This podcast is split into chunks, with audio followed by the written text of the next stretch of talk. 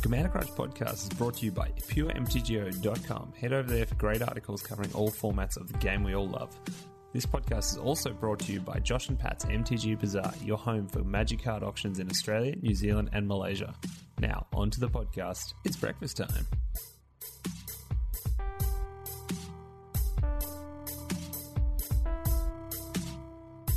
Welcome to Commander Crunch episode 38. You're here for your nutritious serving of tasty Commander treats on the regular. We're all about celebrating the culture, community, and creativity of primarily our favorite format of Commander and Magic the Gathering, plus a side serving of entertainment and pop culture discussions for ancillary influences.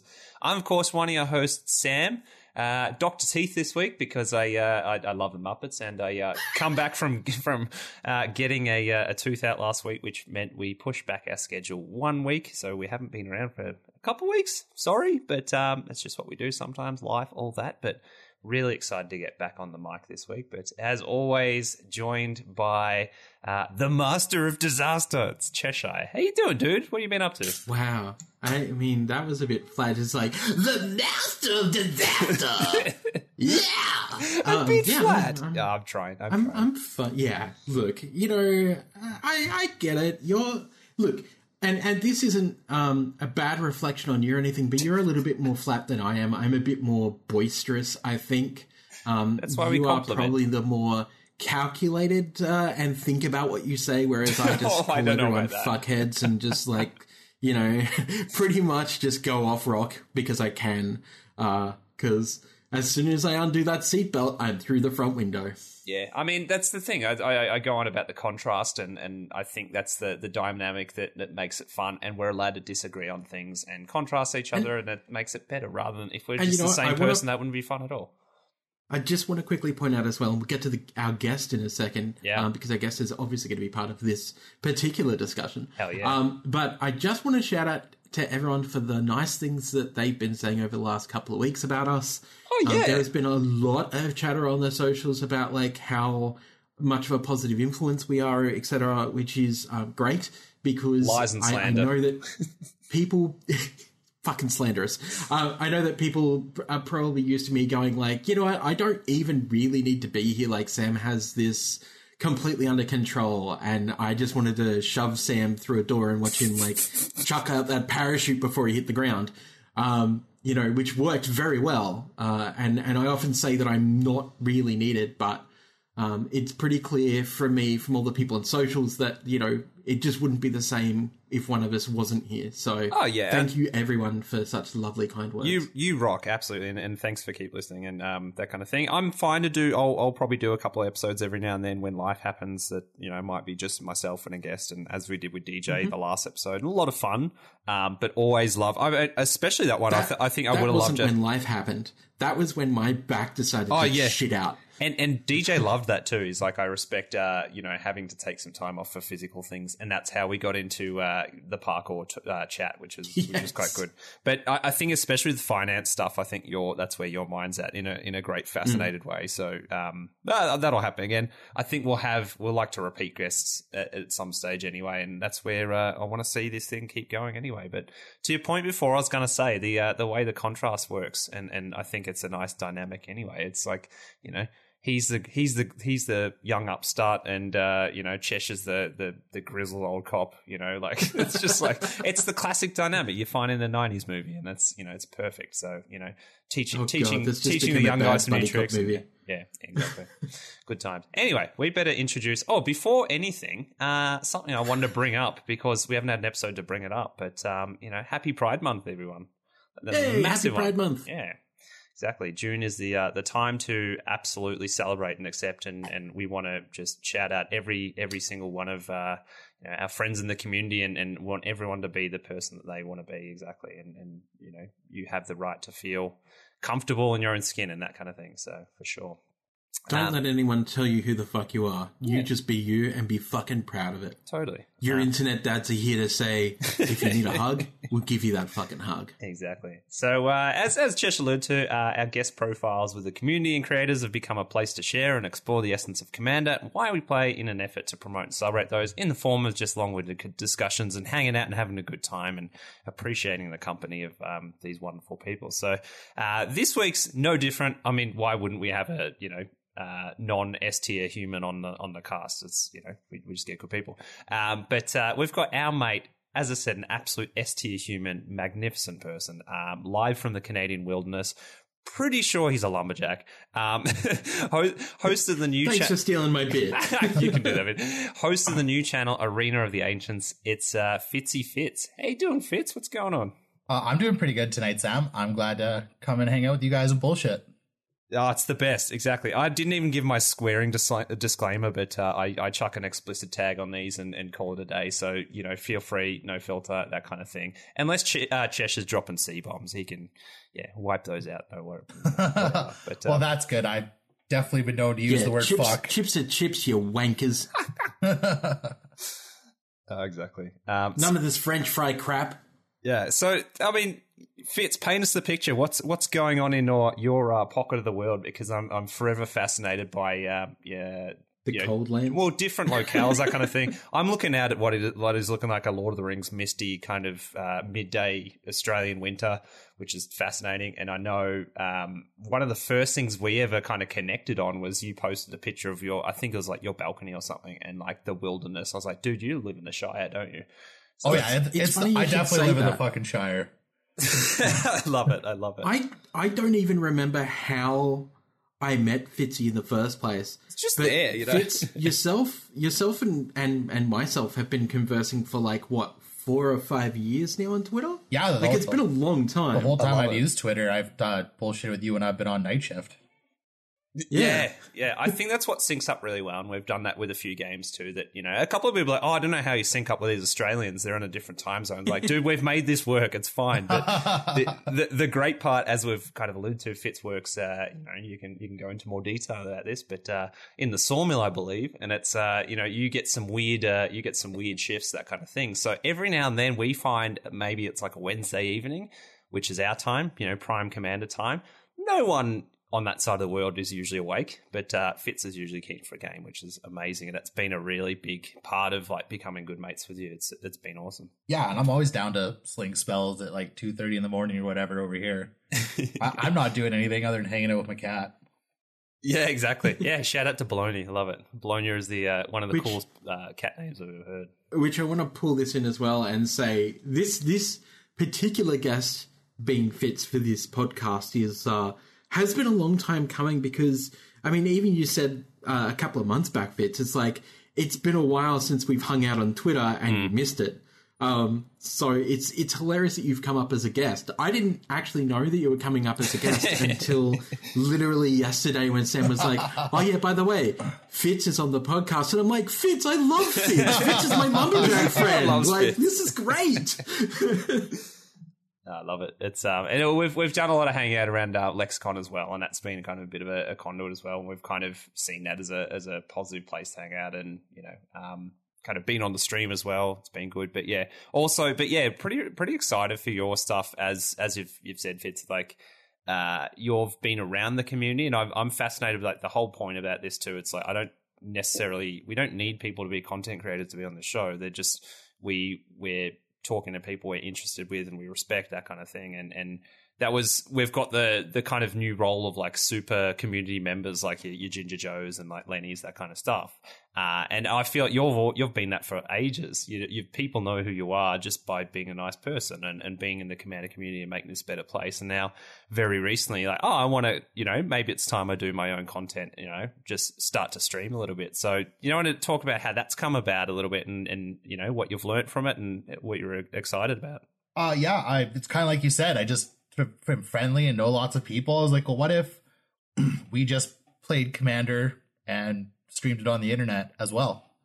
pretty much exactly That was kind of it. And I was like, we just share what we're doing already, you know, like, and it's that's that's really exciting, and, and it's nice to see, yeah, some some of our, our good good friends in the community as well, like jumped on board already, and like they're just going to be great games, of- of course. yeah, that's just, that was kind of it. I was like, oh, fuck it. Why not? Uh, as for learning, it was a huge learning curve. Like, I'm a fucking, I work in a sawmill and I'm not like, wasn't like, I had no fucking clue what I was doing. I just Yeah, been like yeah. kind of learning by flying by the seat of my pants. And yeah, it's definitely been a learning experience. It makes me respect people that are like out there crunching out videos like every week and shit. Like that must be hard Yeah. as fuck. Where do you find the time think- for that? I think so too, especially video stuff that I was like far out. I the amount of process work and, and shout out to all our mates that do that, and it's like week in week out, and Chesh knows it more than I do as well because I just I just crunch audio, and that's not too bad, but it's like it's it's a, a reason too. Like we've you know we, we've talked about at length sometimes with people going, this becomes a massive part of what you do on top of full time jobs, that kind of thing. And as long as it's still bringing you joy, that's the balance you need to strike. So there's no no shame at times after a while going, oh, I just need to step back my production a little bit to go like maybe maybe fortnightly or something, and, and it's Or a something lot. we've yeah or a lot yeah take a massive like take a massive like sabbatical or something that's fine and like I Look- think look- no one's gonna yell at you, you know? oh yeah, you gotta do what makes One you of the happy. things that I, oh, exactly yeah, exactly. One of the things I always say is that if it is no longer making you happy, if you are looking at the numbers and you're like, Yeah. I feel like this is stagnated, take a break. Yeah. Like at the moment, I've been on a two month hiatus so far, and I don't know if I'll come back to making videos. You know, I love the podcast, I love talking to people, and I do still love playing Commander now and again. Um, but content creation, doing a video every week, you know, constantly uh, upgrading or making new decks, and then also doing an, an article on it as well. And and because the scripts are different between what you're saying on a video to what you're actually writing down, because when you're writing it down, you've got to like make all the necessary tags for the mm. right cards and make sure that the the tags are bringing up the right cards and you know checking your grammar and stuff whereas like i can spout shit out of my mouth that is Yeah. grammatically correct but when i'm writing it down sometimes my grammar fails and I, I put the wrong emphasis where it shouldn't be and i need to go back through and then i need to do like triple check so i'll, I'll read an article three times Yeah. and like when you get to the point where you've been doing this for as many years as I have, because written it's been 10 years, or 11 years this year actually, um, and video it's been five years. And once you get to that point, it's like, I don't have over a thousand subscribers. My videos aren't getting, you know, minimum a thousand views on every video. The numbers aren't people gonna will satisfy constantly you. tell you, yeah, people will constantly tell you the numbers don't matter. But after five years, hey, yeah, they do actually matter yeah because it's a case of am I growing? Like I'm not growing. I've tried different things and I'm still not growing. It's time for me to take a step back and reassess because the fact that I'm not growing is leading to me being frustrated, which means that I'm not enjoying what I want to do. And people which notice means that. when I'm actually playing Commander, I'm also not enjoying it. Yeah, The- yeah. The content isn't at the the place I wanted to be because again, you can hear my frustration when I'm talking about mm, decks. Mm. And it might be subtle and, and most people will probably miss it, but the people who are keyed in mm. will actually notice like, oh, it's weird because he was super short on this point. Like and this point seems like and then start you know, to tune pretty- out yeah yeah, exactly. And I, I didn't want to put anyone through that. So um, you're right. It's super hard for, you know, creating content and, you know, we should be respectful of people that are, are doing that content every week. Except if it's shit. If you if your stuff is shit, like I'm not going to super respect you. Just saying. Uh, but I love it. those people generally don't stay around for very long. Um, and it, it's not to say for a lack of trying, but generally if the content is bad and no one's watching it it's it is absolutely your fault as the content creator for not finding a way to engage with the people who are watching your videos yeah there's a balance not of everyone like is going to see your videos though and it doesn't mean that i feel like my content was trashed here um, because Hmm. i feel like my content was very good but and there's a huge but you can only grow so far without the help of others yeah and I'm not saying I'm a proud person, but I would never approach somebody and go, you know, I want to collaborate with you because I need more viewers. Hmm. Because I'm not going to use you. yeah yeah But- Th- and that's the way it can sometimes feel it's a bit more transactional Exactly. rather than like feeling like you're making real connections but Yeah. Um, but it's not just about yourself and your content. Sometimes, Wizards, it is directly connected to the company who puts out the game, Wizards, that and you like to play. way Wizards. exactly that exactly make some really obvious weird decisions, Hasbro, Yeah. uh, that make you less inclined to give them free advertising, Wizards and Hasbro, Fair. uh, because you get certain things taken away from you for no reason, Wizards and Hasbro, other than the fact that you're in uh, the wrong demographic, Australia, Wizards, Hasbro. and that's yeah, we've and we've talked about that at length too. But the way it can feel, we're we're often an isolated island compared to the, the rest of everyone. But that's I mean, anyone And not again, in North another re- America. if you're not in North Yeah. America, it doesn't seem like you're really Well, on exactly, yeah. their radar. Pretty much. remember we're and even to if you are, it's the the way that they look at it is you know how many how many clicks and views can you get which is not that's actually not the way that any marketing Yeah. company or any company that has a marketing division should be looking at it what they should be looking at Quality is of, in a way. how does this look for our company Yeah. because if you use somebody who was who was outwardly known as uh, pretty racist Hmm. and and I'm not going to drop names here um, that you then requested for them to change their stream name uh, to which they did and they changed it to something less racist but for a white guy kind of still racist This is the one you were talking about two weeks, uh, two episodes ago. Uh-huh. Yeah, okay. Go back and listen to that one. continued- Continued to uh, support those people. I have to question what your marketing team is actually Yeah. doing uh, 'Cause it- because it's rewarding the to me numbers, says you like- don't give a shit. Yeah, if it's if it's just re- doing. if it's just rewarding the numbers as like the single metric, I think that's a that's quite the Yes. you say. Yeah, And and Wizards is really well known for just supporting their numbers. Yeah, Now exactly. that's not necessarily true in the past. yeah, I have been included in some very high profile streams um, with LSV and uh, with LRR and a bunch of other people. and the way the preview card system should work anyway. That, that's usually it was Um, it was about like generally you get some small creators, especially from different places around the world. Generally, Yeah. generally, yeah. and, and the reason that you do this, just now that we're off on a completely different tangent, I'm sorry. That's what we do. Um, the reason the reason for a company to do this is because number one, it shows that you care about your smaller content creators, which are vital Grassroots, to your yeah. grassroots uh, population for your players, right? Mm-hmm. The other thing that it shows that you actually do care about a your game and b up and coming content creators, right? Because you're allowing them to have more of a platform to shine, to give something different that maybe the larger content creators aren't going to give you, right? Because these smaller content creators are in the trenches, they're playing with the public, they're building decks probably differently, they're not, you know, focusing so much on like looking at other people's lists to try and get ideas, they're doing their own thing, they're marching to their own drum. Which is a fantastic marketing opportunity. My God, why am I not in fucking marketing? oh my God. Oh, right, because nobody knows how to market these days, and everyone thinks that traditional marketing is still the way to go when you're fucking wrong. yeah. Um, but yeah, so for a, a company such as Wizards, doing what they're currently doing makes me not want to do what I was doing, um, which was the point I was making. So Yeah. that is pretty much the reason why I've stepped away at the moment. Um, but again, people are going to say, "But you're still doing the podcast." Like, yes, Ah, because I love the podcast. I was going to make that point, and and because that's the reason, and the the, the thing we always go back to, we do this because we enjoy it, and and we do it. Yeah. we, we love the game. It doesn't matter that yes, a company makes it, and they'll make decisions sometimes that like go, well, I might not always believe in what they're doing. That's fine. Um, but we we just want to nerd out about the game, and then that's a, that's another reason why this is also importantly about telling people stories too. So it's not all about magic. And that's that's exactly what I was about to touch on. People Yeah. like Fitz that come on onto the podcast because this this might be a Commander podcast, but it's not all about Commander. We say it in the blurb at the start. This is about the people and the passion behind the game, Yeah. and about their unique stories, long form.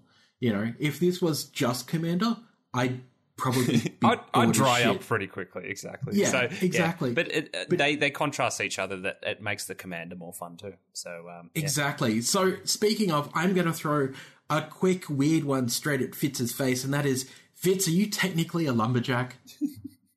I mean, I work at a sawmill and I bring sawdust home every day and smell like dead trees. I love it. Yeah. There you go. You are a lumberjack. Yeah. I, lo- Exactly. I look really good in flannel. Yeah. That's so metal. exactly. Exactly. I mean, traditionally, as people might know, traditionally, like lumberjacks would be running up trees and cutting down trees, but that's not exactly true. Lumberjack was a title basically given to anyone who works in that wood industry around the, you know, processing of wood. Oh. um, which is something that I really wanted to point out because it's like it's a weird thing, right? Like everyone thinks of a lumberjack as like The Monty "Oh, Python I'm guy." a lumberjack and I'm okay. I sleep all night and I work all day. I like to wear women's dresses just like my dear papa. Um, but it's not all about just jumping up a tree and cutting down a fucking tree. Well, it's well, not. well sung. Well sung. that was yeah, that was beautiful. That was No, actually now, really now the machines cut down the trees. We've come a long way, right? It's not like totally. Yeah, exactly. Like, does that mean the machines are lumberjacks? Boston Dynamics, can you answer that? Bringing it back, baby. I was going to say my uh, my dad is technically an arborist, and it's like um, we can make the lumberjack joke, but he advises a lot on stuff, so it's a lot of consulting. But he does get up the tree and do a lot of like dangerous tree work when like it's you know perilous that kind of thing, or but has a respect for also uh, a knowledge of the actual trees and like where they're growing, that kind of thing too. So it's usually about preservation rather than like just dropping trees. But it's another little uh, uh, caveat there, but. We joke about lumberjack every now and then. That's fair. Um, yeah, cool. Being brought up a little bit on the Monty Python stuff, it's like you know that joke was just running through our house all the time. The uh, yeah, and I was like, a kid, I'm like, I don't get what, get what this means, and like, and now I'm like, oh, I get it. Yeah, exactly. It's great. Um, so yeah, I don't know. Uh, we had a few things we're going to run through. We've got a bit of uh, we can talk to Fitz about our, our usual points, like you know, community and that, and just tell some stories and, and and what that all means. We've got we haven't talked about Modern Horizons Two for like since Fetchlands got kind of shown, and so now the whole whole set is spoiled uh, or previewed. Sorry, wrong wording. Uh, and it's cool. like it's it's looking a lot of fun. So there's a bit to talk about there. I think so. I might even just dive straight into that. I had a couple of things for Brewers notes that had a couple of decks I was going to build. Uh, oh, sorry, I, I built over the last week or so as I had to step offline a little bit and um, uh, on account of tooth pain and kind of just as as Chesh said before, like when you're on a cycle of like producing uh, content and like you know having to build decks every week, like that's kind of forced into that thing. And I've always found it's like it just ebbs and flows for me like crazy. Like I might not build a new deck for months, and then three will pop out in one day, and that absolutely happens. So not much more to talk about those, but it built Savra, Zagreus, and Eudora, and that was a fun one.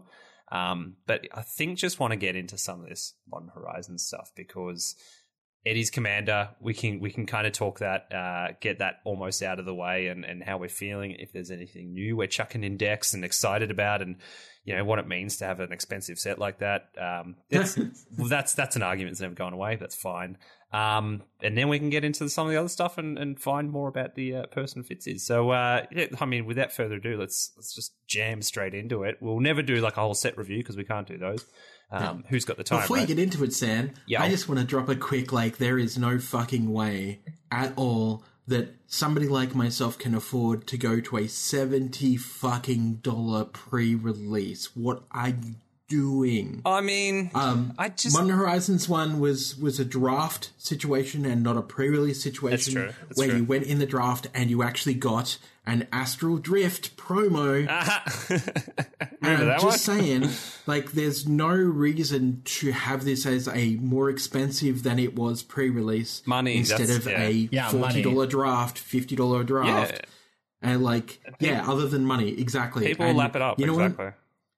People complain about Hasbro like taking the reins over Wizards at this point, and I'm gonna fucking join that chorus because this is bullshit.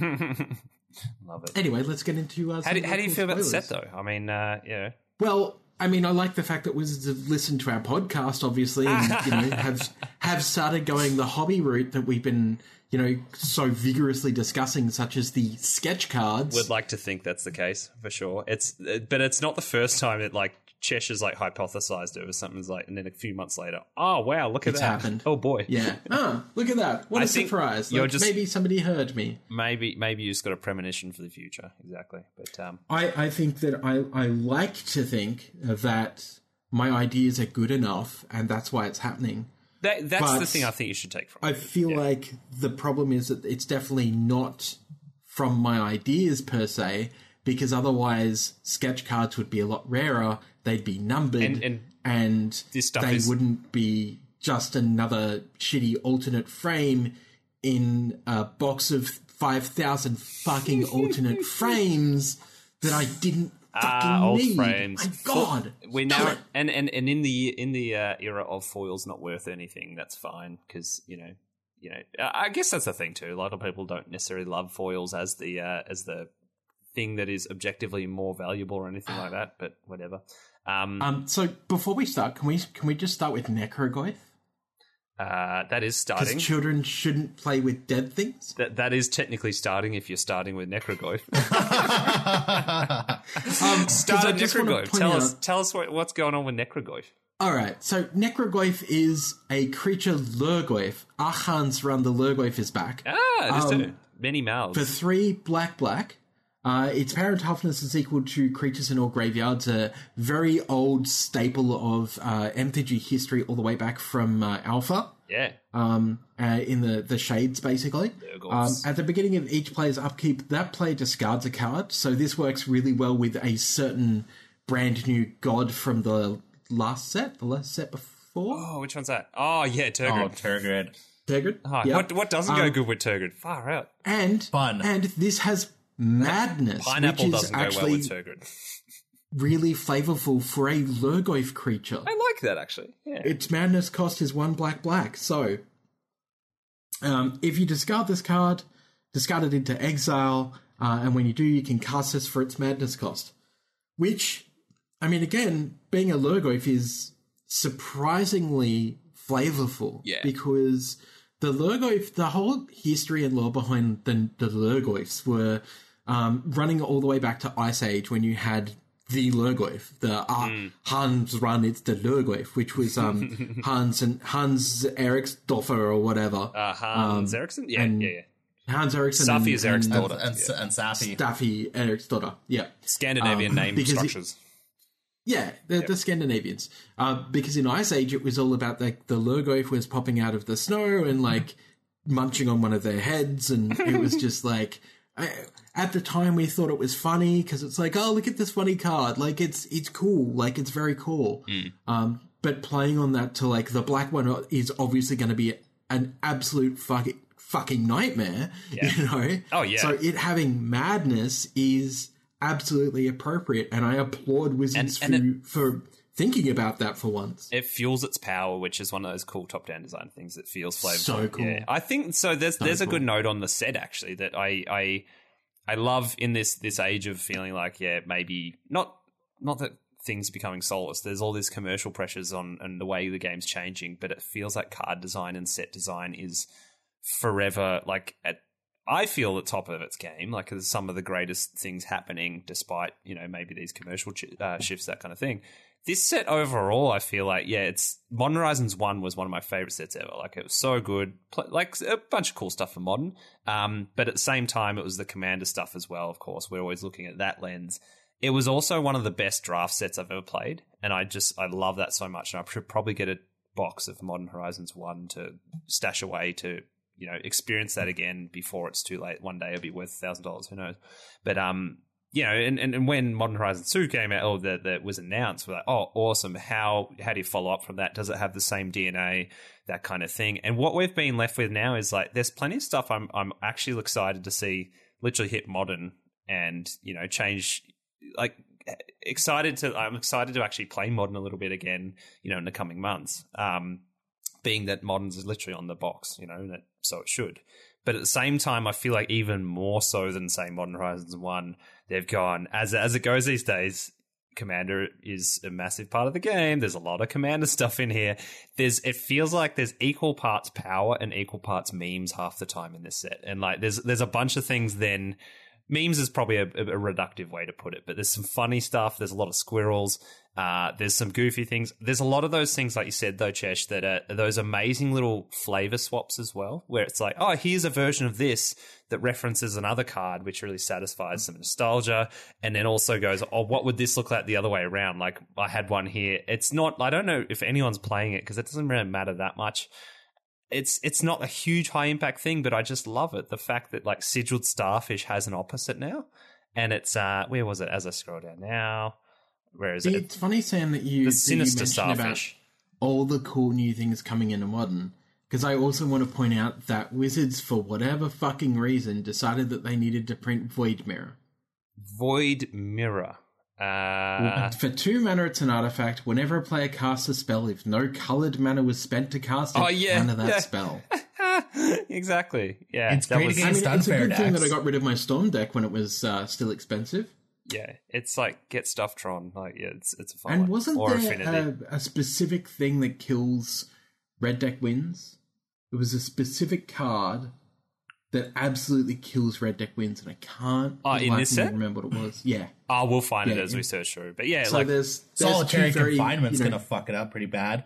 Them Oh, just, yeah. them just not taking damage from lightning bolts an issue. Yeah, that's the one. That- Yeah. that- maybe that's it. I love it. So the checks and balances, because we're saying there's, I mean, being a modern set, quote unquote, and you know, going well, we can delve into some artifacts, so to speak. Well, we can definitely delve too, but there's a bit of uh seeing a little bit of modular around in some of these cards, and a couple of things like, oh, that'd be fun in you know the great. uh Remember the days of modern where affinity was a thing, and and then you, then you got things that kind of remembers that, and then everyone you got- hates it.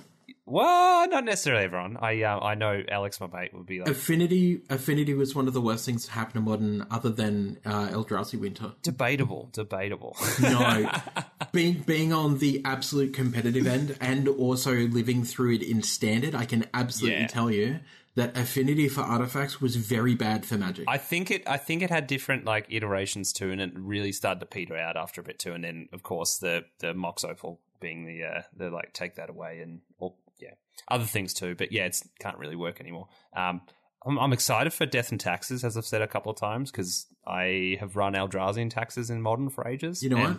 I'm that. more excited for cards with wizard cycling Yeah, commander that's than anything else. And I think that's that's a Um, that's a good note on this set too. That it's like you've this is the type of set they they do go a bit wild, uh, almost like in a time spiral way, with introducing keywords that they haven't used for a while that might you know just they don't need to appear uh, as a whole kind of cycle of cards. They can just appear on one card and that's it. Like I saw one. There's a bit of surveil. There's a bit of explore. There's wizard cycling. Exactly as I said. So the sigiled starfish opposite was sigiled starfish used to scry, and this one surveils instead. I thought, well, that felt like a, just a Guild of Ravnica mechanic, but it's actually quite a good mechanic, and therefore it can just And- exist here. I I also want to point out that they're bringing Vindicate back with the original art. Oh, with the Tie Fighter. Yep, Oh, I didn't see that. That's cool. There's, so there's, that's very interesting. there's a bit of that because going on. Yeah, The best art, and that was uh, Apocalypse originally. I think Yeah, so. um, yeah, I- yeah, I with thinking the, it's the crazy mushroom eyes mask thing. Yeah.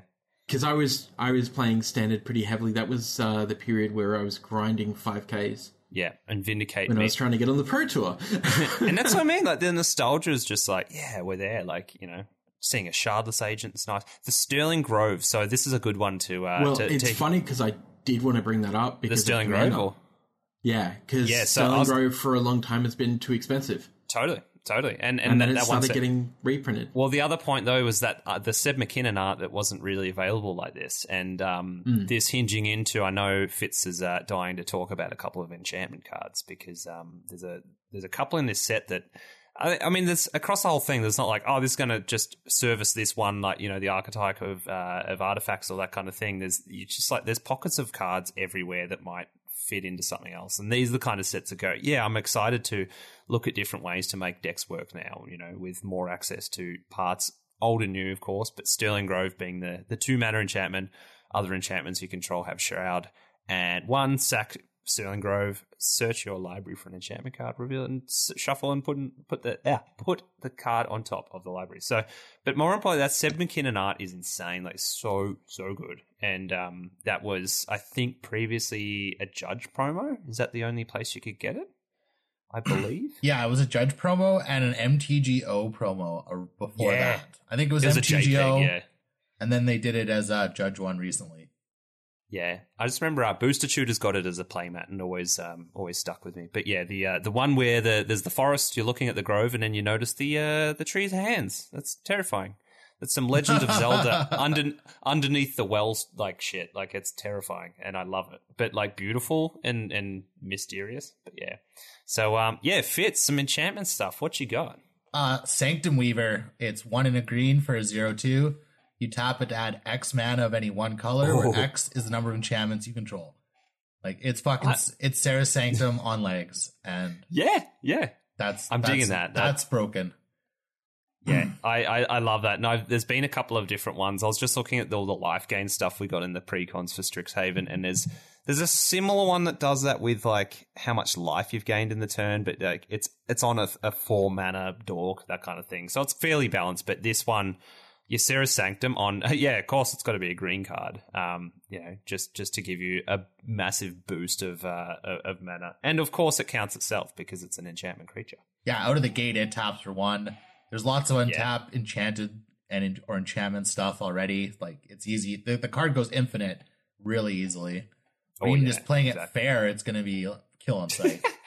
as, exactly. fa- as fair as Serra's Sanctum is, at least this one dies to board wipes. Exactly. Uh, I was going to say too. So you've got the um. Uh, so you're on Tuvasa as one of your decks. Uh, there's also there's different when you run an enchantress kind of um uh build. There's a few options, but the ones, of course, if you ever run it, like if there's the ability to have an enchantress, literally with that ability, drawing a card off off an enchantment, either entering or casting, that's your your your golden kind of space. And then I just saw uh, Sythis Harvester's Hand, which is basically what looks like it's Kaidel versus Crufix type deal, as in like that, like an ac- acolyte type thing. Whereas like Sythis looks like Karametra with like the Oh the yeah, cool El- Elesh Norn looking hat. I don't know why they look like Elesh Norn, but they do. Terrifying. But one of those ones, it's like you always wonder. It's like, was this part of a design for Theros at some stage? And it's just like, no, we we can't do this right now. And also, that's a pretty powerful Pro- effect. probably being, probably too strong. They're like, oh, yeah, totally, totally. Theros Beyond Death. And they're like, fuck no, this card's insane. Yeah, make way for Uro. But so it's like green. It's this one's just green white. So loving seeing two mana uh, legendaries. It's always nice. A two mana one two legendary enchantment creature nymph, and then when you when you cast an enchantment spell, you gain one life and draw a card. So that's a pretty tidy effect on on you know a, a, a nice um, efficient body as well. So you Oh, know sure. I think the the blue's worth running, of course, with um with with Tuvasa. There's a couple of other commanders that make sense for enchantress things, but um I think that's quite a nice one to f- to find it rare for sure. And Resurgent Cool. Belief, the suspend one, suspend two, and then uh for one and a white, and then when you cast it, you return all enchantments from your graveyard to the battlefield. Oh dang! Replenishes a fucking hundred dollars. This card's gonna be like like five, if that, right? Totally. And I think the suspend cards are always funny because you're just like, I mean, yeah, you could do it fair and people see it coming, that's fine. But you're always just like, hmm, where's the way, especially maybe blue or ways to cast spells for free? Uh, suspend spells, you can totally do that. Um, I think Peter Mono White Border was saying it's time to get that SRAM's expertise back out. So the anything that can that can cast things for free, of course, and like SRAM's expertise does that in Mono White. So yeah, I love that. yeah, it'd be That's good there for sure. Nice. Um, what are you you were saying about Esper Sentinel? There's a bit of buzz about this one. Oh, I'm in love with this card. I'm like, It's so nice. I build pretty efficient decks. I don't know if, if this everyone should do this, but I am cutting lands for Esper Sentinel. Straight up. I, I love it. It's So one, one it's white one white creature. mana for a one one, and yeah, like it's a whenever an opponent casts their first non creature spell each turn, draw a card unless they pay X, where X is the Esper Sentinel's power. So you can buff that, of course, and it's like, yeah, it's but it's the Even if you- type of thing. The one's probably enough to be like, uh, no, you have your card. That's fine. Yeah, like So it's I think it's gonna draw lots of cards. You play that in so, the early game, it's gonna like fucking change the game for you. You'll draw like three cards a turn probably. yeah, exactly. So Chesh, you were saying about solitary confinement before, uh, or you were Fitz, I think. Um, that's that is a reprint though, isn't it? Yes. Ah, Uh, I- is it? We had, a, Yes. yeah, I think so. Uh, we have a friend yeah. that's a that's an Aloro player that just you know doubled down on the pillow fort and used to play that. I'm like, all right, see ya. Like, It's just from, like- it's from it's Judgment basically like phasing originally. yourself out. What's that? It's from Judgment originally. Oh, true. Yeah, I remember Yeah. that old border art. Yeah. Um, there was there was another spell that I can't. There was another card and I can't remember what it was in this set that also kills uh, RDW. Um, but solitary confinement is like I- I don't think that it was needed Yeah. in modern. Um, Interesting and choice. like if it was to do with stopping discard, well, there's plenty of cards that already do that. If Hmm. it was to stop like storm, there's absolutely like oh yeah.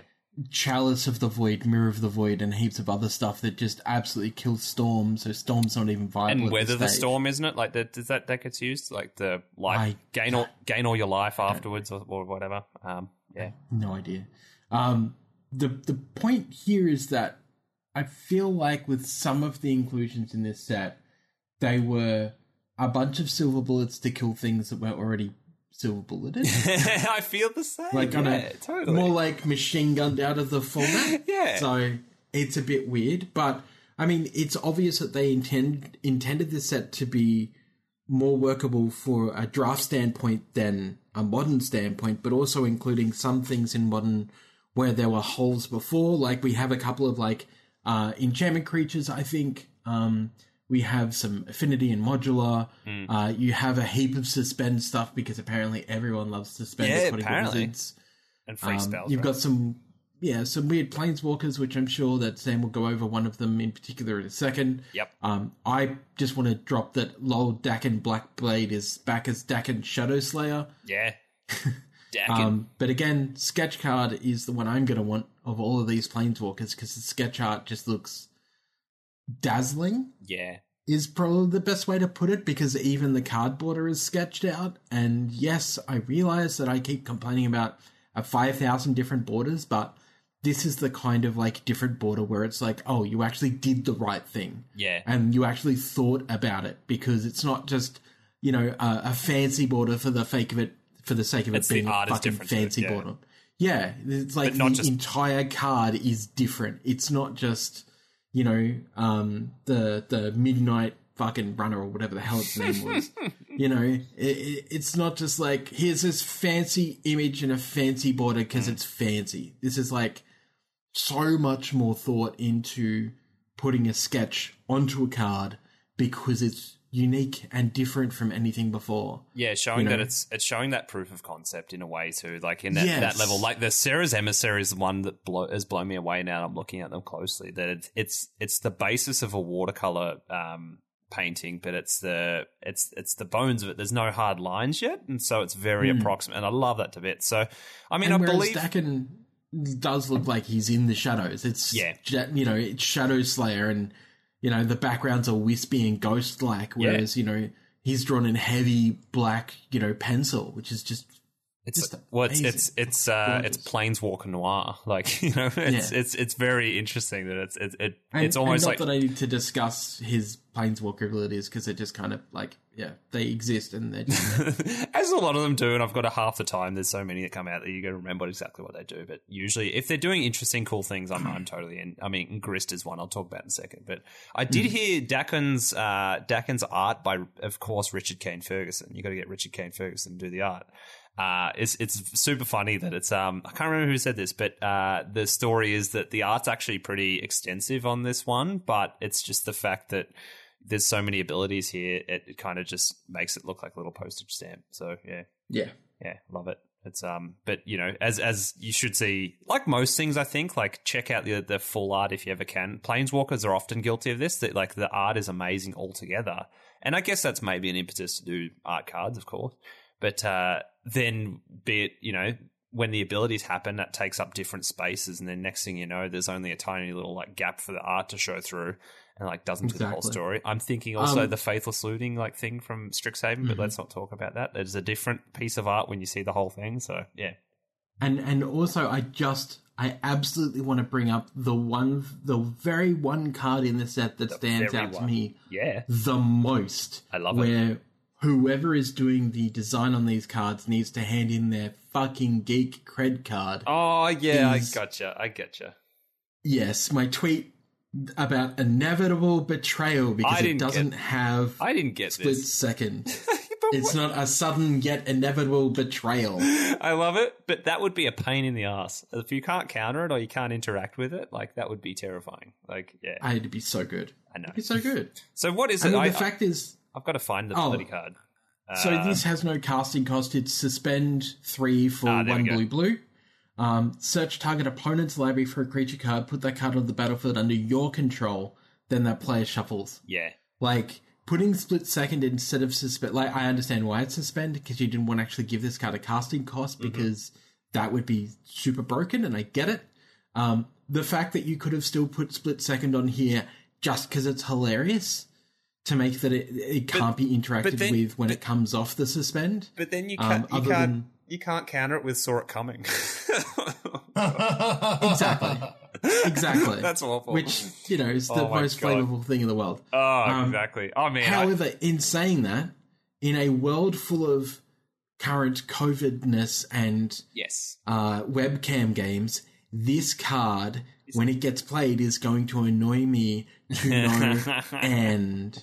Now, mind you, of course, we've talked about everyone's got their own little policies with uh, how they like uh, interaction with other people's decks in their their, their uh, you know the way Yeah, they this play one's for as you, well. Caitlin. Yeah, exactly. Mindslaver. Exactly. And there's there's I I think everyone's got their own personal threshold. I'm usually super open to we can make it happen with infinite tokens, sticky notes, whatever. Uh, I play Thada sometimes, and I, I I do pick my moments to play it. I've got to say, and I'll pick like there's a Fitz around, there's a Joel around, there's a G3 around, uh, and and we can steal stuff from each other's libraries. That's fine, but it's it can be a dexterity thing. It's tricky to represent sometimes if you're messing with other people's library of, libraries, of course. But you know, It's also a salt that- thing. Like with Yeah, to, oh, People oh, are totally. not- People hate it. people I've not played with before, I'm not going to whip out my four color pirate deck and start like fucking stealing shit from them because they don't like it. They're fucking like, oh, Exactly. dude, I've never Mind met you you, before. You're stealing all my shit. Exactly, but I mean, there's there's that argument to be made. People have often said it's just like, oh, there's there's not there's almost objectively nothing wrong with taking someone other, someone else's deck when it's like, well, you're playing it in your deck, so why can't I? And you know, use the power against you. But um, yeah, we've talked a bit about that, like the puck on Holden thing as well can work. It's different. I think sometimes the different, like if you play, you pay the full mana for it versus I love these I do love these effects like I think is it Acquire that does this for an artifact? I play that in Thada and you just straight up like search the library of someone else and then just put an artifact that they own on the battlefield. Um, so you're hoping for something massive and beefy like a, you know, Blightsteel Colossus or something like that. But, you know, those kind of things. Inevitable Trail will do the same thing. It'll just take you three turns. Uh, and then it can actually be uh, didn't say pleased or saw it coming or like insert other bad counterspell name that we've had in the last few sets that that's Those that's are amazing names. Or rewind. Oh man, yeah, it's like Chesh Chesh does that, and like you just goes, oh, eyes light up. Oh, I can say the thing, and it's like, oh no, I just hate it. It's like you didn't say please. It's like every stuff. time. every time I, I I do that, I counter somebody's thing or I kill somebody's thing, and I'm like, I can't believe I finally get to Saw do this. coming. exactly, and It, it's it, it's like when I was playing the dinosaur deck, and I finally got to like um use oh what's it called the the twenty damage to everything.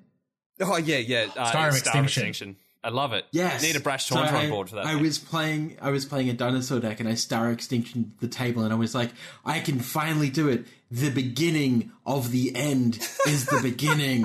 and I like killed all the Exactly. dinosaurs, and everyone looked at me and went. You nuked your own board for this, and I went, Yeah. yes, and it felt great because I killed all the dinosaurs. Exactly. Yeah, we're we're living we're living a history, and that's the thing. Yeah, you can you can totally live those little flavor wins. Exactly. I love it.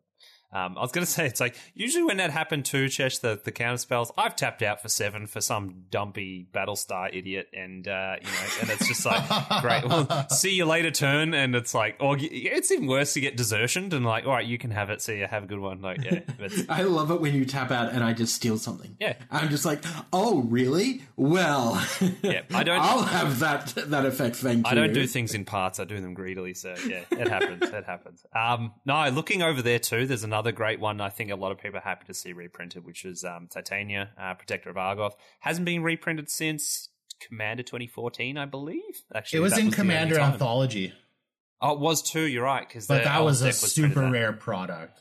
Totally, It was not. I was gonna say it doesn't count because no one could fucking get it. Yeah, like- exactly.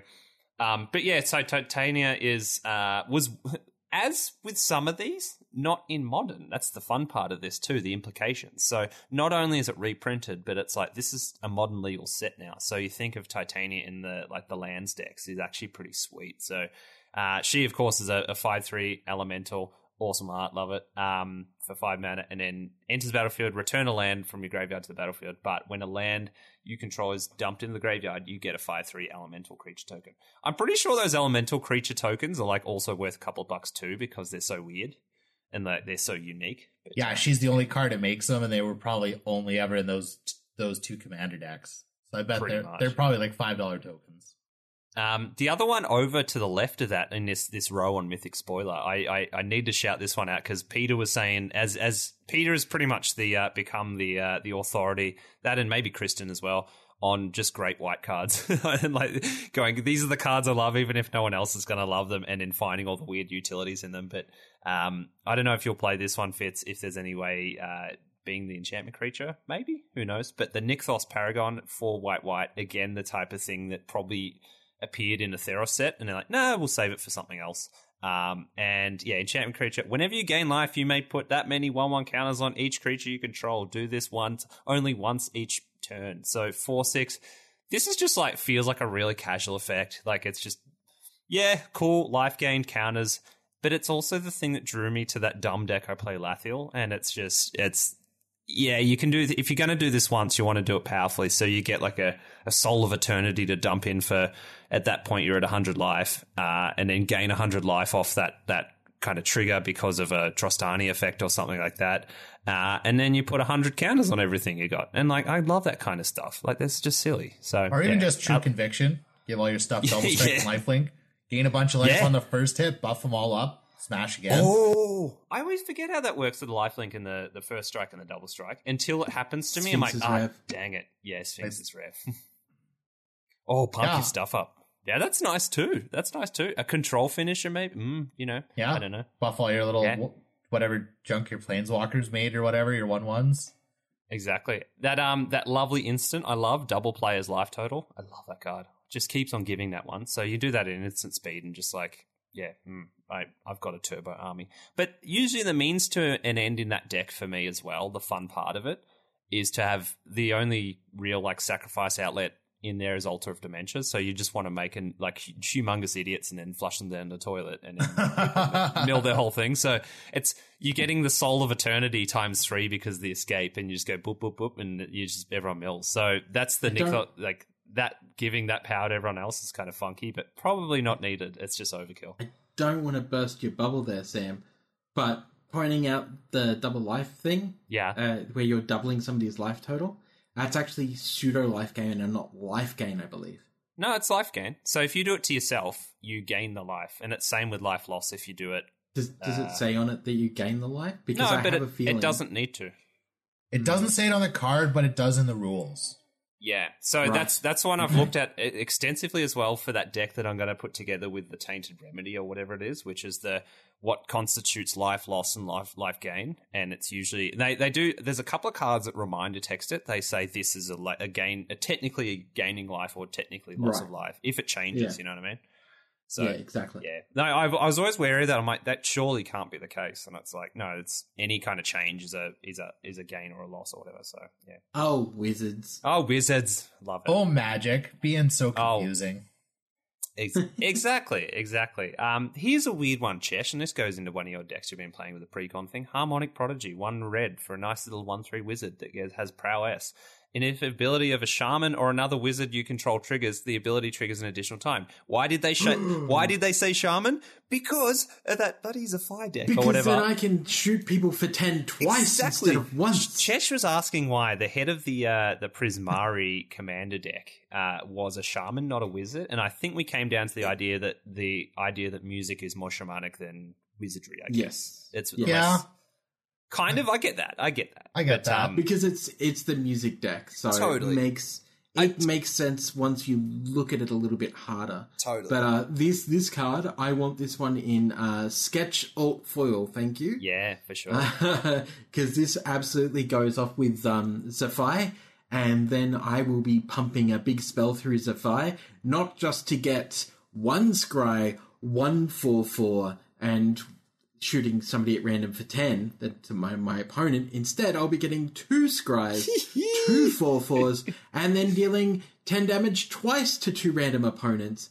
Hello, baby. I really enjoyed that deck, and to see your face uh, light up when you're playing it because it's exactly. Oh, I was like, oh, this this deck has a musical, like it's the top down design thing. When you play it, it feels like it's music. So you're you're doing lots And of crescendos and it- like lots of little like bridges, and yeah, it's Yeah, and once you like get the hang of the deck, and once the deck falls into that groove, you you really are playing to a melody. Yeah, Like totally. you can see you playing a song out that is like a bunch of cards to kill the table, which is Yeah.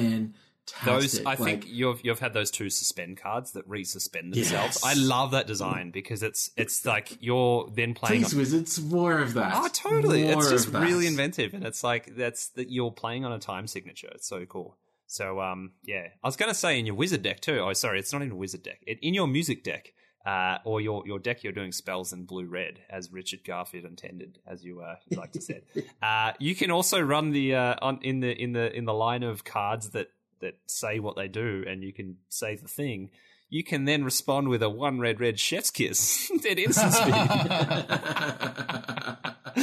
My favorite card name in this set. I just, mm, there's going to be some responses here. So, gain control of target spell that targets only single permanent or player. Doesn't even have to hit yours, which is lovely. Um, but copy. Now, this is such a trash card. It's Oh yeah, fun. copy it, then reselect the targets at random for the spell, and then and the copy. The new targets can't be you or a permanent you control. I love that part of it. So you you Yeah. just wild ricochet, which actually is already a card, but you you literally this feels more like a wild ricochet. It goes, no, it can't hit that. It's going to hit something else completely random. Let's spin the dice, and that's that's the kind of drama I live to. Like, it's not I it's not also- necessarily chaos, but it's like it's calculated uh, randomness in a weird way. I love it. I also want to point out this card in Zaffai, uh, when you are copying so many spells anyway, Yeah. and being able to not only cast this against your opponent's spell to copy their spell, but Oh, it- making extra copies of the spell to it- copy their spell. It registers the CMC too. yes. So if you Yeah. do that to a massive one, oh my, yes, okay. yes, Uh, hmm. it is very cool. Juicy. Chef's Uh, especially if you are also playing the instance that allow you to, oh, I don't know, copy a spell. yeah, So you're basically just emptying your hand of like copy, copy, copy. You've got stuff in play that allows you to copy. And because you're casting this with Chandra's uh, pyro goggles, pyromancer's Oh. I love the goggles. Yes, the goggles. So, yeah, if you're playing this with the pyromancer's goggles as well, Mm-hmm. and being able to make a copy of this targeting your opponent's spell, just saying, Mm-hmm. there's a whole lot of stuff you can do with this, and it's kind of cool. and it, oh, it's situational. You're right, yeah, but I don't care it's situational. I only care that I get to chef's kiss people multiple Yeah. times. And the fact that when they try to, to then counter my chef's kiss, that I make a copy of my chef's kiss targeting their counter spell. so chef kissing their counter spell. I don't think is- it, it still has to hit the permanent or player. I just saw because I was wondering if it could hit, like. Oh, it- it's permanent on a yeah, player. I was like, could that retarget spells Yeah, you from can't- stack? That's freaking No. wild. It won't be able to. but still, chef's kiss. Chef's kiss, exactly. But so yeah, big- protecting big- your your big dumb creature and blowing up, hopefully, hopefully your opponent's good shit is fucking definitely worth it hell yeah. in a red black deck I mean- or a red green deck. Oh, totally. Especially if, yeah, especially if you're playing something like that is targeting a land. yeah, yeah. You're blowing up somebody else's land. Like, good job, because now I'm going to start blowing up your land. Yeah, it's and, And it's then I'm going to copy it. it's that kind of ability too. I, I think this is I put these in a vegetable ca- category, but they're um they're totally worthy of having an amazing blowout that makes a great story and and a great kind of moment. Um, and it's like playing Bolt Bend. I love Bolt Bend. And like the Bolt Bend can cast uh, cast for one mana if you have a creature over four. Is from War of the Spark, and it just goes change the target of uh, spell of change the target of a target spell of uh, or ability of, with a single target. So you can just go, no, I'm going to target that instead. I, I think that's always nifty. And then also there's the free version of that. I think that cost a billion dollars, so you don't need to buy it. Just proxy it. That's fine. But the um, Deflecting deflecting swat. I believe. Yeah, yeah. Which is always fun. Like they they do, you know, they're blowouts. They're massive. Like Oh, for sure. great. I had someone cast a deflecting swat against me, and I was going to blow up their um data and reanimate a planeswalker from my graveyard. and instead, I blew up uh, someone's token, and I got back a Sakura Tribe Elder. Hey. I was like, oh, fuck me, right? Exactly. all right. Uh, I new. All right. New new path with Chef's Kiss. New path with Chef's Um, Kiss. You've been thinking now. Go go for it. Go for Do it. you do you like to take extra turns? I mean, Do you know how many of those extra turn cards say target player takes an extra turn after this one? But the targets can't be you. Do you know how many times I would like to take your turn, my turn, and Oh, everyone else's fucking turn? exactly. Thank you very much. You just can't. No, the but- new targets can't be you. Yeah, so it's got to be someone else gets a random turn. Yeah, that's fine. That's fine. Oh, I'm just, king, mate. just sowing a little chaos king, in the mate. table. a little bit yeah. of chaos. King Spring make a it random. Exactly. I'm feeling fruity. It's the it's the, the the button on Google. I'm feeling lucky, and it's He like does- let's see what happens. Yeah, Chesh Cassidy, and he's like, "Oh, I guess Sam just takes two extra turns. what do you do Yeah. about that?" who's going to do This Is going to be Exactly. such a great chaos card. I Yeah. don't even care. Exactly. I love that. Uh, I alluded to it before, but I was going to talk about Grist the Hunger Tide, which is the uh, one of the planeswalkers. I think each of the planeswalkers in the set, cool design. Each of them don't need to go into each of them, whatever. Uh, but Grist being a one black green, uh, what looks like a skeleton fungus thing. The in a alt way. way better. Oh yeah, oh yeah. Um, oh yeah, I've got to remember what that looks like. It's totally different, like uh, perspective of the character as well, which is super cool. So there's a sketch art looks amazing, and then also the alt full bordered. That's how we do it. Yeah, that thing's like a skullbriar. But then you can like see Like- the, the big insect in the eye socket. That's Grist. Yeah, and it's all like almost Phyrexian too, which is kind of nuts. Like Yeah, it's, it's it's like the Voron the Vorinclex lost uh lost his skin or whatever, or like the almost the Elesh Norn armor type thing. So Grist has the weird ability, and I love I love playing with weird abilities as long as they don't, you know. I guess the exception the the the expectation these days, if as if they break any kind of format of the game or whatever, they'll just get banned. So you know, all for it. People have said there's no Hogak in the set per se that they can see, but then again, no one really saw Hogak as that in the first week anyway, so who knows? Um, but Grist is, uh, as long as Grist is the Hunger Tide isn't isn't on the battlefield, it's a one-one insect in uh, creature in addition to its other types. So it's oh, it's oh yeah, it's still black and green. That's fine. Um, doesn't have to re redo that or anything. But so you can uh, effects that kind of cascade into a creature or like polymorph that's you know that's probably the weird way to do it but like other things that if you're looking if anything cares about a creature it will find this and it's actually a planeswalker instead so once it's on the board it is it is a planeswalker it's not a creature any, anymore um, but it's just interesting how that works but then Grist creates uh, insects and then mill mills a card. And then if a, an insect card is milled this way, you put a loyalty counter on Grist and repeat the process. I don't think you necessarily have to lean into the insect side of it. I definitely want to because I've always wanted to build, and I've done it a couple of times, an insect deck. And I think there's a lot of cool insect abilities. And I love Mazirek. Um, the the other ability is down tick. You may sack a creature when you do destroy target creature or planeswalker. So you got like a bone splinters type ability. And then uh, each opponent, the minus five is each opponent loses life equal to the number of creature cards in your graveyard. So it's pretty linear, like your plan, and like it's it reminds you of what's the Izoni doing things like that, caring about how big your graveyard is. But it's all just stuff I love. I I think it's super cool. I think it's the design space that it's a creature outside of the battlefield is super super interesting for sure. Yeah, I like that. The Green Sun Zenith it out and shit. Yeah, exactly, exactly. It's a um, fun Cabal card. Oh, totally. Cabal Coffers is in the set. That's going to be a time. Um, oh, I, I should note this is a commander podcast. Grist can be your commander because it's not on the battlefield. They had to check that. I think um, a few people asked that question, and Sheldon had to clear that up. It's like, yeah, totally. Grist can be your commander, which is interesting. Not the first planeswalker that can be your commander, but it's a way of having it's your it can be your commander without saying it can be your commander. So exactly. Um, but yeah, Cabal Coffers is a is a card in the set. Finally got reprinted. People been begging for it for, for forever. I guess First So time. Oh, for, there was a Planechase reprint, but I don't think that counts. That's true. I also adore the. I mean, the original art's always been one of my favorites. I just love that that kind of how low in the earth you feel like when you're down there. You know, like yeah, postcards from Cabal Coffers, but like the other one with all the lurking predators' eyes or whatever, like looks super sweet. Yeah, in the uh, full art one extended looks. It looks sweet. It's also $116 for the full art.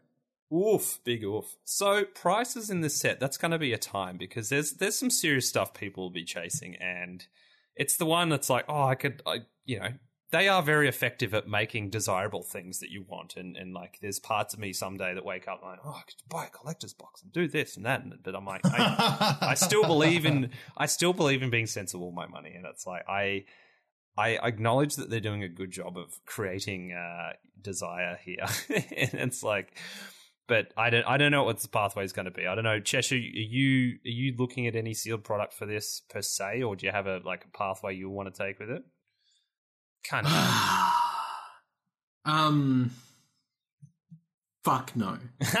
I Look, if I'm gonna spend five hundred fucking dollars on a box, I'm gonna spend it on a basketball hobby box. That's right. knowing that I'll get some fucking value back. But that's not necessarily Like- true. I, knowing that I will possibly get an auto that is worth a lot of money I or bank on a yeah. LaMelo ball, buying into a box of this doesn't seem like the um, expected Hmm. value return is going to be good for us, considering the fact that Australia usually runs by SGC and Hmm. Card Kingdom unconverted one to one.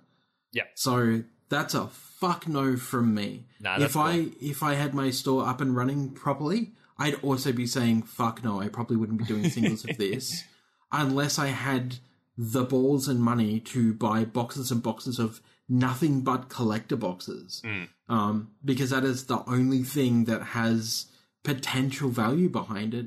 Uh, in regards to you know foils aren't even worth shit from you know the regular set, the draft set, or the um the whatever the fuck the other set side of it they call it. Um, it pretty much all of the value is in, as we saw in previous sets, are in collector boxes Yeah. and only because of uh, you know the different arts. Uh, in this, obviously, we have fetch lands, which will drive down the price of fetch lands for a while. And I think if you cracked something like a Scalding Tarn, it's going to drop dramatically in price for a couple of months. Um, and then after about six months, it'll go back up in price somewhat, um, nearing to what it is currently anyway. yeah. Uh, but in the short term, buying a box is not a great option. Um, doesn't mean I won't, but I'm, I'm unlikely to. that's what I love to hear. Um, That's what I love to hear. Yeah. I, I want to draft it though, and that's the thing. It's it's like yeah, Exactly. I want Like, to draft it, but I like you say, I don't think I don't know how much is going to be worthwhile in like a. I mean, actually, there will be some value, but like you say, you're you're high risk, high rewarding for the collector's boxes, no doubt. Well, that's, that's what it- they want you to do. Mm. funny because that ties into this, doesn't it? Because remember what I said about Strixhaven? Yeah, I said there was only one card in a collector's box for Strixhaven that was really worth pulling that would get you back the majority, if not the full amount of the box price itself. yeah, And, that was and you hit it. old uh, Japanese foil demonic tutor that I managed to hit out of my one box that I bought. Yeah. Had I have not hit that, I would have been in the whole three hundred and fifty dollars for and, that we, box. and we saw those too. That like you could have some pretty awful Strixhaven collector boosters. You're like, we saw so many bad collector booster boxes. Yeah, I wouldn't that fuck just with says that. to me like, yeah, it just it's just such a a sinkhole. Yeah, yeah. I think you always have to like acknowledge you're opening it up for that absolute disappointment, and like it's meant to be a game where we're having lots of fun, and that's like, oh, I feel like weird that like I've been a, a gambling addict and kind of gone too far or something. It's like, ugh. but yeah, times, eh?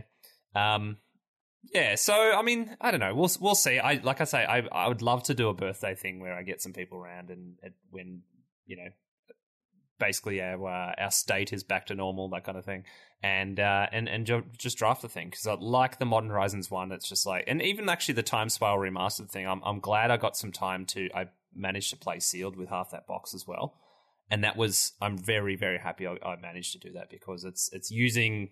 You're getting a different amount of value too, so you're getting hours of entertainment out of this. You know, you're not just cracking for nothing, that kind of thing. So, um, few more I was going to go through, like a few more cards before uh, moving on to some other stuff. But um, one of them was, I guess, like as it as it goes anyway, we'll probably continue to kind of touch on things as we uh, as they they enter decks over the next you know uh, month or whatever, and uh, we start to go, oh, this is a really nice card. But um, one of them was, I, I as I say, I love the vegetables. I love things that are like probably the less flashy things. So the things at common and uncommon, I think, are always worth looking out for in sets like this because if you're not even chasing like the high end crazy old hearts of anything, you might get a boost back or two, and then you're going to find little pieces of, or even just buy the singles like for twenty cents, like pieces that just enrich the life of your commander deck. You know, so like the Ornithopter of Paradise, just subtly just flying in at two mana uh, at common for a flying zero two. So two mana colorless uh, for a flying zero two that taps for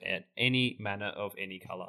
Um, yeah, so you've got like a Birds of Paradise for two colorless mana that just goes into any deck if you need it. So I think this is an amazing way to like kind of just think about where your your ramp is at in your deck and and go well as I like to do anyway, you chuck counters on that uh, on that Birds of Paradise and sometimes attack in for the win. That, sometimes happens, but I think it's it's super powerful to see stuff like that at two mana. It's it's really really nice. So um, the other one being again the two mana slot, the Liquimetal Torque. So uh, Liquimetal Torque, we are talking about this before. We're talking. uh, so two mana artifact ta- taps for diamond. So that's where you want your, your mana rocks half the time, where it's just like it's a nice spot to be uh, as the game's developing. It's it's not too expensive for a mana rock, and then it has the other ability, and I love to see abilities like this on on something. A two mana rock often makes the cut in your um your deck anyway because it needs to be there half the time, but the other ability being that you can tap uh oh sorry target you tap the the, the mana rock and target non-land permanent becomes an artifact in addition to its other types until end of turn so it's a liquid metal coating on a mana rock essentially uh cool art as well very nice. But um, it's the, that ability that opens up. Some decks really like want that for some wacky stuff. Uh, but there's even things we are talking about before. I've used this in red and black decks where enchantment removal is hard to come by, so you use this instead, and you can tap and make something an artifact or a creature, and you, uh, sorry, an artifact, and then all your uh, artifact removal and say your red deck can um, kind of get rid of that as well. So very very funny. So um, I imagine you guys going to play this at all? Yes, I love two Man yeah. rocks. I'll play this all over the fucking place. Yeah, and it's it's more yeah. that that ability's gravy, and I love that. Like it's you know it's not Liquimetal coating's an interesting one because like it's taken up a, a slot in your deck, and it's going to do something specific. And as long as you've got enough critical massive like artifact interaction, it's probably fine. But this one's like oh at the at the like the very least it's a rock and it takes up that slot too. So I love that to bits. Um, Chesh, you were going to say something about Dermotaxi. there is something to be said about two squirrels in an Ulamog shaped trench coat. and this is absolutely it. It's so wild. I love this one. I love this one. Um, look, I, I think Dermotaxi is like very cool. Yeah. Um, the fact that I can literally use two squirrels to power an Ulamog. Yeah. Is very cool. um, and I think that this will have a bigger impact in Commander than probably people might think. Mm. And, and or at least for a little while. And they ride it. So they ride the vehicle. So it's it's a weird thing. I got to think about this for a second. So two mana, Dermotaxi enters artifact vehicle zero zero imprint. As Dermotaxi enters the battlefield, exile creature from uh, creature card from your uh, graveyard. I mean, you can't really get the Ulamog there, but that's fine. but still, we can dream. Uh, tap two untapped creatures you control until end of turn. Dermotaxi becomes a copy of the imprinted card, except it's a vehicle artifact in addition to its other types.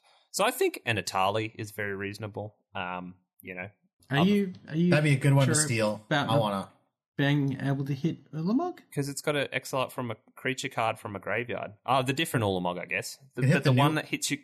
The newest the ceaseless hunger, my dude. Oh, the new the Nulamog. Yeah, you're right. Sorry. Yeah, Nulamog. I, I, was being exclusive to the other one. I was like, I don't know why. No, I'm looking at the indestructible. Whenever it attacks defending player, reckon- exiles the top twenty cards of his or her or their library. Do you think new Nulamog is the one where like I probably prefer the newer one?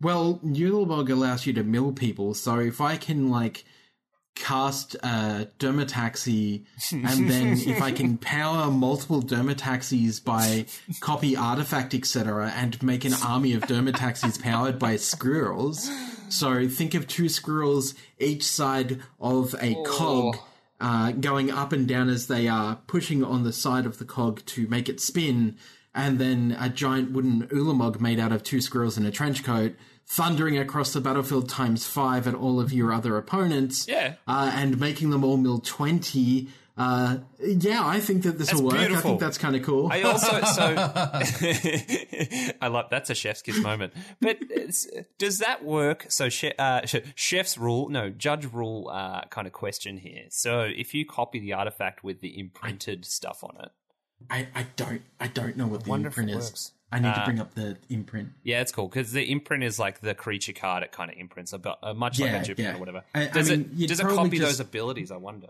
You'd probably only be able to have one of them going across the table. To oh no, you're right. You've got to make um, it an Ulamog first, then you copy. Yes. It. Yeah, gotcha. gotcha. Yeah. Easy, yeah. easy. That's fun. That's a silly time.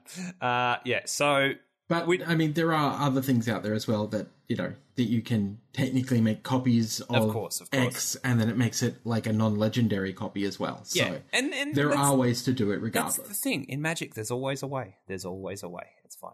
There's Uh, always two squirrels in a trench coat that looks like Ulamog. Yeah, and why we said squirrels because there's a lot of squirrels in the set, and that's naturally what you're going to be piloting this uh, this Ulamog shaped bus uh, as, and it, probably using those one one tokens. So it's going to be a time. So uh, I had a couple others here. I don't know how much I need to go into them. Like I said, uh, the only last one I was going to say is the sword of uh, of Hearth and Home, which is probably my favorite sword. I guess Feast and Famine's cool, but I'm usually the EDH hipster. It's like I, I have the card, but I don't necessarily need to play it, and I'd like to play the you know the other ones. But I, I anticipate this will be as popular as as Feast and Famine in a way. But it, it just does, uh, as they always do. There's um there's a uh, a cycle of the the swords that uh, have protection from two colors, and that's usually what the, the abilities themes are when they connect. So gets a quick creature gets plus two plus two protection from green and white. And this one, when it does combat damage to a player, you exile one target creature you own, and then um then search your library for a basic land card, and then you put them both on the battlefield under control, and then shuffle. That's a really elegant way to word all that. It kind of mixes those abilities into one in a weird way, and I don't know if that's just being elegant with wording, or there's a good reason why you do that at the same time. But essentially, you flicker something, and also you you ramp, which what's not to like? You know, that's they're both great things in Commander. So I think I want to get this sword. Uh, the the extended art one looks really cool as well. Um, the the border, so it's going to be a time for sure. Yeah.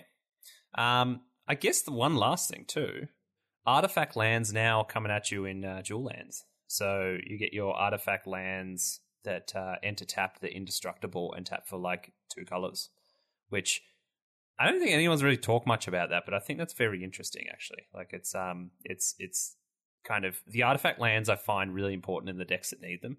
You know, like the new one, Osgir, the the precon uh, Lorehold commander, being that you can make tokens from your your graveyard of uh, artifacts for their CMC, and this one you can just ramp lands out and make tokens of them is, is pretty powerful. So to have another one of those in the decks that need artifact lands is is always a nice welcome. So yeah, amazing art too.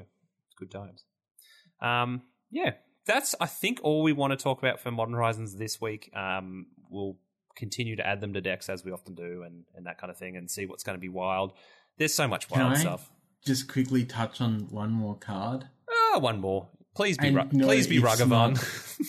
It's not Solid Talisman, and it's not Ragavan. The um, the Well, best one I drop, mean- but we'll we'll we'll get yeah. We'll talk about Ragavan later because I might make the deck out of it actually. But yeah. I I certainly won't be talking about Ragavan. Anyway, I'll I'll, what's I'll leave pick? that up to another content creator that we all know. Um, Truth, truth. Ethersworn Sphinx, seven white blue artifact creature Sphinx. That's right, it's an artifact Sphinx that has affinity for artifacts flying and cascade, Mmm. and it's a four four. That's just nice. Just It's cascade. just a good card. Yeah, just a good card. Totally. That's probably just just says white blue four four Sphinx Cascade. If uh, and I'm gonna I'm gonna put this in a bit of a modern perspective for this card just for Yeah, a second. that's where it feels it, right? Well, it's interesting because Yeah. on turn five, if you're playing nothing but artifact lands, you can play this for four mana, That's right. right? But you're getting the benefit of the cascade at a cost of nine. Yes. So you could hit a eight or something. So I want people to just bear that in mind, and that's all I will say about it. Bear that in mind. Just bear that in mind that this potentially is going to come down on turn five and ruin your entire day. cheat some things. Take an extra turn.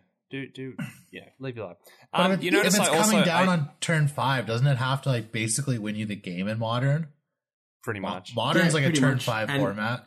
If you're doing and that deck should- anyway, you've dumped out ornithopters and all all kinds of other stuff. Well, yeah, So yeah. not necessarily because you're not playing orn- ornithopters or anything like that because you don't want to cascade into an ornithopter. That's true. That's true. Ooh, Um, you right. absolutely do want to cascade, cascade. into an extra turn Mm-hmm. to kill your opponent because no doubt if you are playing Ethersworn Sphinx, Sphinx, you have other ways to kill your opponent and you should be able to kill them by turn five, I believe, if you're playing this particular deck.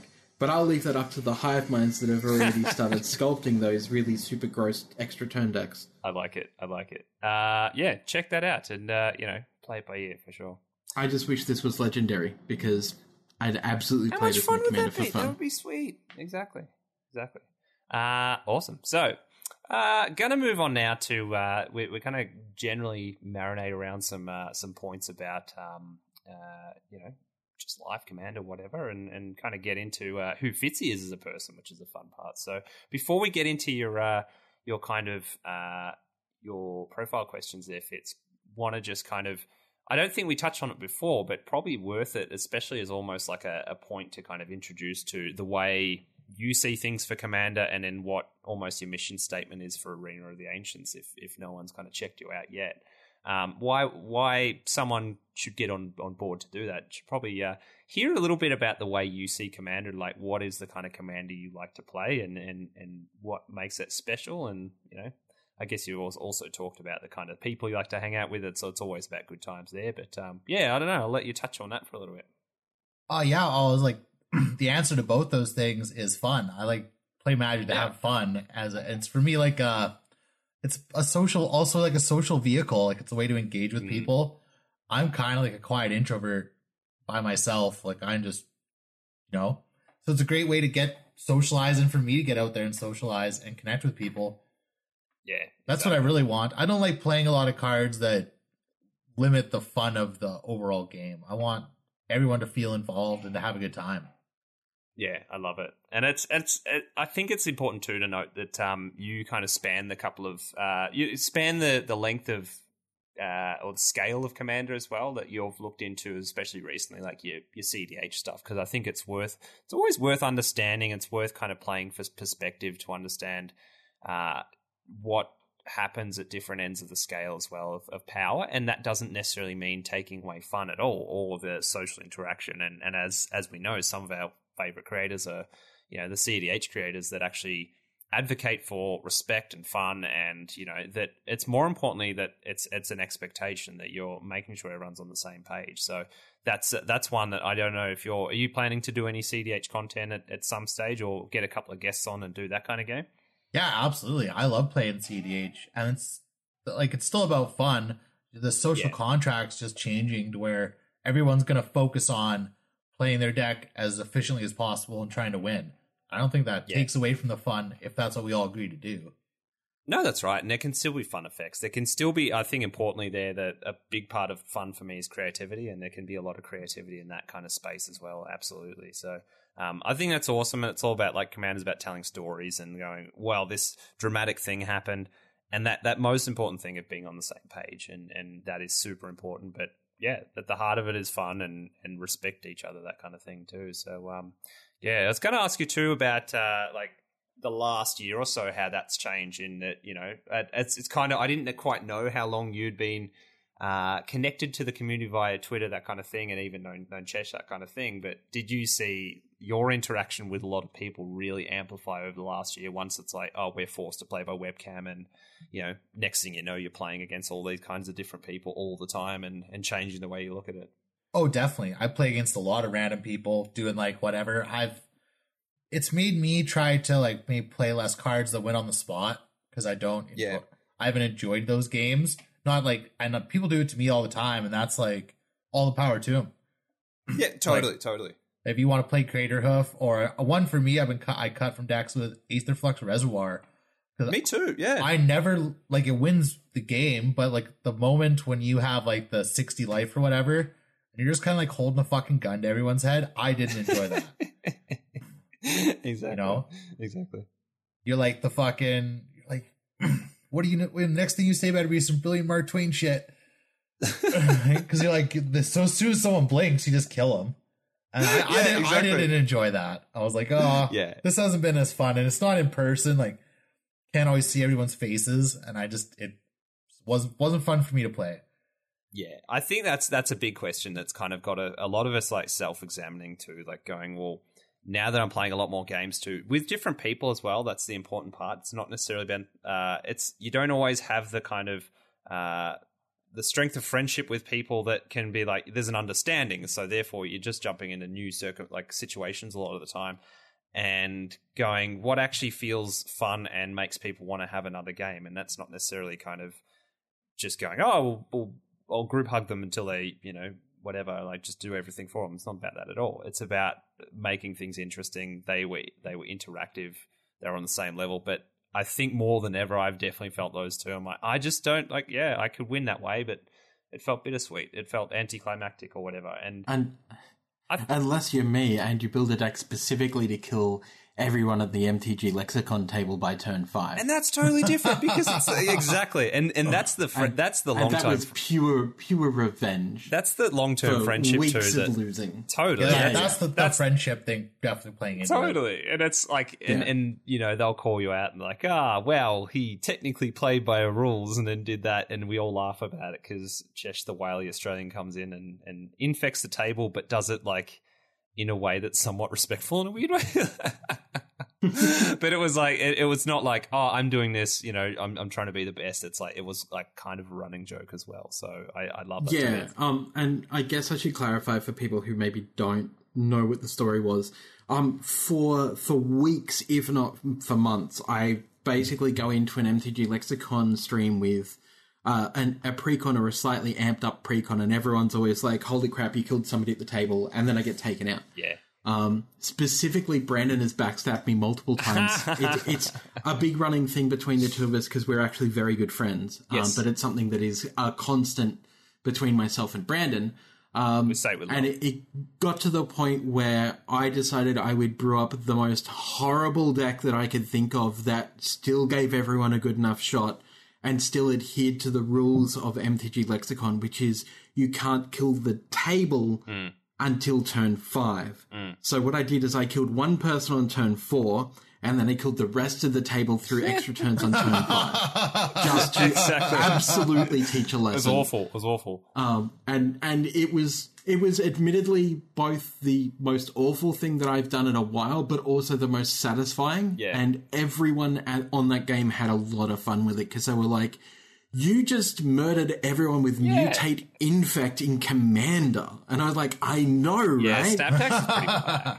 It's, and just snapping everyone to death." I think that's the key too, that and especially about that place. here, we we harp on about those guys a lot, but we have a lot to do with them, of course. But that's the kind of thing too, and that that echoes why the environment matters too, and and when that's formed over time as well. How how amazing that is that it it doesn't, and it's something to strive to as well, and and, rem, and re- like remember that the more you you kind of cultivate those places, it becomes a place where you don't even care if you go and don't do much in the game. You're just happy to be a part of it, and that's that's Yeah, definitely I've and- done and that heaps of times. I'm like, like Matt's just had a massive start and smashed everyone with Boros, but we're all having a wild time, and I'm like, I don't care. Like I don't, I, I can I can lose, um, and that's the Yeah, point. I- Like, get good at losing, like you know. I went in there with the the rogues precon before I did anything to it, um, and I I literally said I don't care if I win or lose. The fact that Yes. this deck works, and I'm going to show you all how powerful this precon can be. and then that one's by, still I one think by turn ones, I think. yeah, I think by turn five I'd killed one person, and the other two people were like on twenty life or fifteen life because of it. And they're all just like, "What is this?" And I said, "Nothing's been changed. It is a stock standard precon. It's just the fact that rogues, in like thanks to the last couple of sets, have actually magnified to a really good place. Oh my like, word, yeah. a sufficient deck that runs well, has low casting cost of, you know, a, a low CMC of, of most of the expected cards that you want to play, and has things like Notorious Throng for an extra turn and belting out extra rogue, fairy rogues to kill the table is amazing. And I have killed somebody, I think, I think maybe you were there, Sam, when I was killing people with Notorious Throng. When I was making like, Oh, I'll yeah. just make an extra turn. I'll just make like thirty fairy rogues, On- yeah, on- and on kill the- the table. The next turn, they they kind of snap in for the kill. And that's Yeah, I, oh. I think that was actually maybe that was the sponsored wizard stream. I think Ah, where yeah, I yeah, killed I the table, that, and yeah. everyone was just like, "What the hell just happened?" And I said, "I just killed you all with, with rogues." Sisqo's I'm notor- sorry. Sisqo's notorious throng song. It's uh, so good. Every time I see that card, it's just like, yeah, Sisqo. I love it. Um, no, that's that's great, and and I think, uh, yeah, I mean, as it always goes, I think the uh, the people we've you know hung out with and and, and made uh, a point of kind of getting involved with with you know enjoying and, and kind of cultivating that kind of environment with uh, like we we just want to see these friendships continue over over years for sure. And like you know, I think we've we've made the case with a few people, asked a bunch of people. You're going to keep playing once once in life, you know, real life play comes back. Uh, you're going to still play webcam, and most people are like hell yeah. And it's it's the difference. Like a lot of us are in different places too. Like we're not necessarily uh, right next to a an LGS or have access to it. So I imagine like Fitz I'm ask not. you that. Too. I live I live in the middle of fucking nowhere. It's two Yeah, it's exactly. two it's over two hours one way in the winter to the next town. Yeah, yeah. Like I live in So- a little a little logging town. There's no LGS. I play with like my friends. And I do look forward to getting back and playing with them when I can, but that's like a once Yeah. a week thing. That's right. That's right. Mm. And then they have their spots, and that's fun, and I love that. They're like you can make a thing of it. You you cook some food, and you have your friends over. Um, and I think the most important part is that always feeds into each other too. So I've even found now we've getting I'm getting more of my people, uh, or my friends that uh, from the LGS that I'd usually only play. Uh, you know, in person, like they're kind of getting onto the webcam thing, and I've joked that sometimes it feels like the Australians aren't really onto the webcam thing, but we kind of did it as a necessary thing, and I'm playing more Commander than ever. Uh, but even people now I can technically go see within within an hour, I guess. We'll do those times, but it's also those weeknights we can we can just jump on, and, and it doesn't matter where you are. I mean, you might be able to, but uh, I mean, five kilometer lockdown, bitch. Well, that's true. That's right. So again, and that's the thing. So that we didn't talk about that much, but um, we're kind of we've had an interesting flow that we've uh, life in Australia has felt fairly normal for the last few months, Mhm. and had another little. and then they opened our borders to India. well, it wasn't that. It was like it was. I don't know what happened actually. Yeah, I can't. Yeah, it was. But it it was was. They basically traced so. it back. It's the Indian strain has, We- has reached our shores and, through and, and that's understandable. I- international flights. I think it's it's also that uh, there's a couple of quarantine issues. Whatever. Anyway, but I always felt like this thing's never over until it's over, um, and we haven't been vaccinating that much. Uh, or as as kind of quickly with a sense of urgency as other countries because I think we've had this sense of security like oh I've got plenty of time and then basically in the last week or two everyone's like crap got to get vaccinated now so um, there's Melbourne is in lockdown uh, which meant so a lot of us went back to working from home for the time being um, which I was partially doing anyway, but now fully back at home. It's kind of given me a bit more time to go, well, commuting actually was really taking up some time again and was kind of messing with flow, that kind of thing. So appreciating having a bit of time back home. And what it's meant, a lot of us is like, weeknights now, commanded, let's do it. And I was like, I miss this in a weird way. So um, not to say it's great to be, you know, in lockdown, whatever. Uh, and I, I empathize with people, but, um, you know, finding your, your I don't. I don't have to see any of your stupid faces. You exactly. I'll switch my webcam off. Exactly. But um, needless to say, like spell table will exist and uh, continue, and and it's it's going to be an important part to to keep us, you know, um, all connected. So yeah. Uh, I think bottom line is too, and, and you know maybe I'll finish the episode saying this too. But Fitz, it's you're one of those people. I'm just like completely grateful to have met you, and uh, we get to hang out, and we get to nerd out about this thing, and then nerd out about other things, i.e., life. So um, yeah, which is which is what we'll get into now. I think it's yeah, uh, fuck yeah, bro. Like I'm Let's move to these to, these. To become your friend over the internet. oh, I love it. it. It's it's it's just been a joy, dude, and it's you know yeah, thanks for being excellent and and you know keep being excellent, of course. But uh, again, I'll, I'll sign you off after we run you through the guest profile questions, and then uh, you might not, you might not actually say the same thing about me after that. So um, we'll see. So yeah, have a shit one when we throw you through these, and like, yeah, I'm kidding, I'm kidding. Um, yeah, we've we've got to throw we've got to throw these questions at you and see. I love the answers that come out of these, and um, put people on the spot and see what they like. You know, their their little things in life, and and you know, my my whole point of this is every person is fascinating, and and often su- surprises me with weird answers and stuff like that, and and, and great things about uh, you know the make up the person they are. So um, you know, you're of course no different. So we're going to start off, of course. Chesh, get these up too, so you can reel them off as well. no. Yes, uh, this is a, a this is the first one. Of course, it's the barometer of what kind of person someone is, of course, and it matters, but it doesn't matter at all. Um, Can I But- change the first question slightly? why Because because semantics? wanna- Just, just run. Just run. Run with it because Run with it, and then funny. you're, you're going to change something, the wording of it. Just just just trust me. I'm All just right, gonna, all right. I'm gonna grab another beer. Yeah, do All that. Do that now while we prepare the thing. Exactly. Yeah, uh, sounds good. And um, right, preparing. What What are you going to change, Chesh? Well, you know how we usually do pineapple and pizza? Yeah. I was thinking we could do Canadian edition, Oh, yeah. and we could go with maple syrup on pizza. We could. Oh, fuck yeah. We can do a secondary questiony thing. yeah. I yeah, and it's like furthermore. Exactly. yeah, we can furthermore it. Yeah, Yeah, Okay. I like that. All right, so we can append the question with furthermore. well, what would you, you? You'd have to have bacon with it, but it's like, what else is going to work with it? Well, obviously, like, but not Canadian bacon because that's fucking ham. It's a ham steak. do you mean the It's thickness not. of it? It's not bacon. God damn it. Yeah. What do you mean, streaky bacon? No. So Canadian bacon is more like a ham. Like They it's call it Canadian bacon, but it's not actually bacon. so it's that's ham. not the stuff you're usually having with maple syrup. No, that's what I'm saying. Ah, like that's why it can't be Canadian bacon because Canadian bacon isn't actually oh, it fucking literally bacon. is. It's just back bacon. Yeah, Yeah, it's just Yeah. Canadian Yeah, bacon's it's- just ham. yeah, it's just a big old exactly. ham. You're, you're not supposed to agree with that. You're Canadian. All right. But it You're supposed to be like, eh? No, it's bacon, eh? it, it may also include a portion of the pork belly in the same cut. Hmm, interesting. hmm It's Yeah. like if ham was fattier. Yeah, Yes. true, true, true, true. Yeah. It's a weird. It's just I call it thick ham, basically. Thick ham, like Christmas ham Yeah. in a way, but like Yeah, it's basically like a Christmas ham. but hot. Awesome. All right. What was was It's, that? it's was- delicious when you cook it like a ham steak. yeah, that's, That's what I thought. Exactly what it is. Which, it's a ham steak. Then you put pineapple on top. That's what you do in ham steaks, right? Fucking what? Fucking death machine. all right, all right. Speaking of death machines, all right, uh, cool. All right, we'll get into it then. We'll zoom back in. All right. Mhm. Fitzy, Yes. pineapple and pizza. What's your stance? Awesome. Love it. Oh, It's Gross. a it's a way All right. it's a good way to blend the the uh, saltiness of the meats and the cheeses with something savory. I am so happy you said that because I have a secondary specifically just for you. yeah. A regional. Maple syrup on pizza. Definitely fucking not.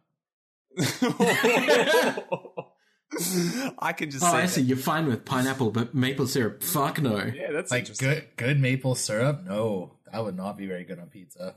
Yeah, yeah. Just, just I mean, I'm not talking good maple syrup. Good maple syrup say has so many Well, better. but I'm also not putting like the fucking Aunt Jemima shit on there either. not loading up my pepperoni pizza with that. That'd be fucking terrible. I, I, I was expecting for some reason, uh, this is so wrong. I was expecting Fitz to just be like, "Yeah, that's the best thing ever," and just like Fitz walking outside and tapping a tree, uh, you know, the maple syrup tree, and just you know, very Canadian, and just like just pouring it on his fresh pizza. Exactly. I, I'm gonna fill up my mug, eh? Eh? From tapping this tree, eh? so, uh, I mean, yeah. What's uh, give it? Give us the hot tip on maple syrup. What's what are you doing with it then? Uh, Like it- uh, in your world, I guess. I just don't buy the cheap stuff. Yeah, That's kind of like what do you put it on? oh, like only like French toast or pancakes, waffles type shit. Yep, yep. But Yeah, d- I'm does not- bacon live in? Does bacon live in these realms? I've I've done uh, maple bacon before. I, I'm not like super Maple huge into sweet delicious. stuff, and Yeah, ma- maple neither. syrup's really really sugary. See, it, it's funny because depending on where you get it from, sometimes it's called maple bacon, and other times it's called candied bacon. Yeah. And I'm like, Well, why that- would you call it candied bacon? Like that's stupid. Does that just, mean it's it like maple caramelized in bacon? not necessarily maple syrup? Yeah, pretty much. It's And usually it's like, maple why would though. you? Why would Yeah. you?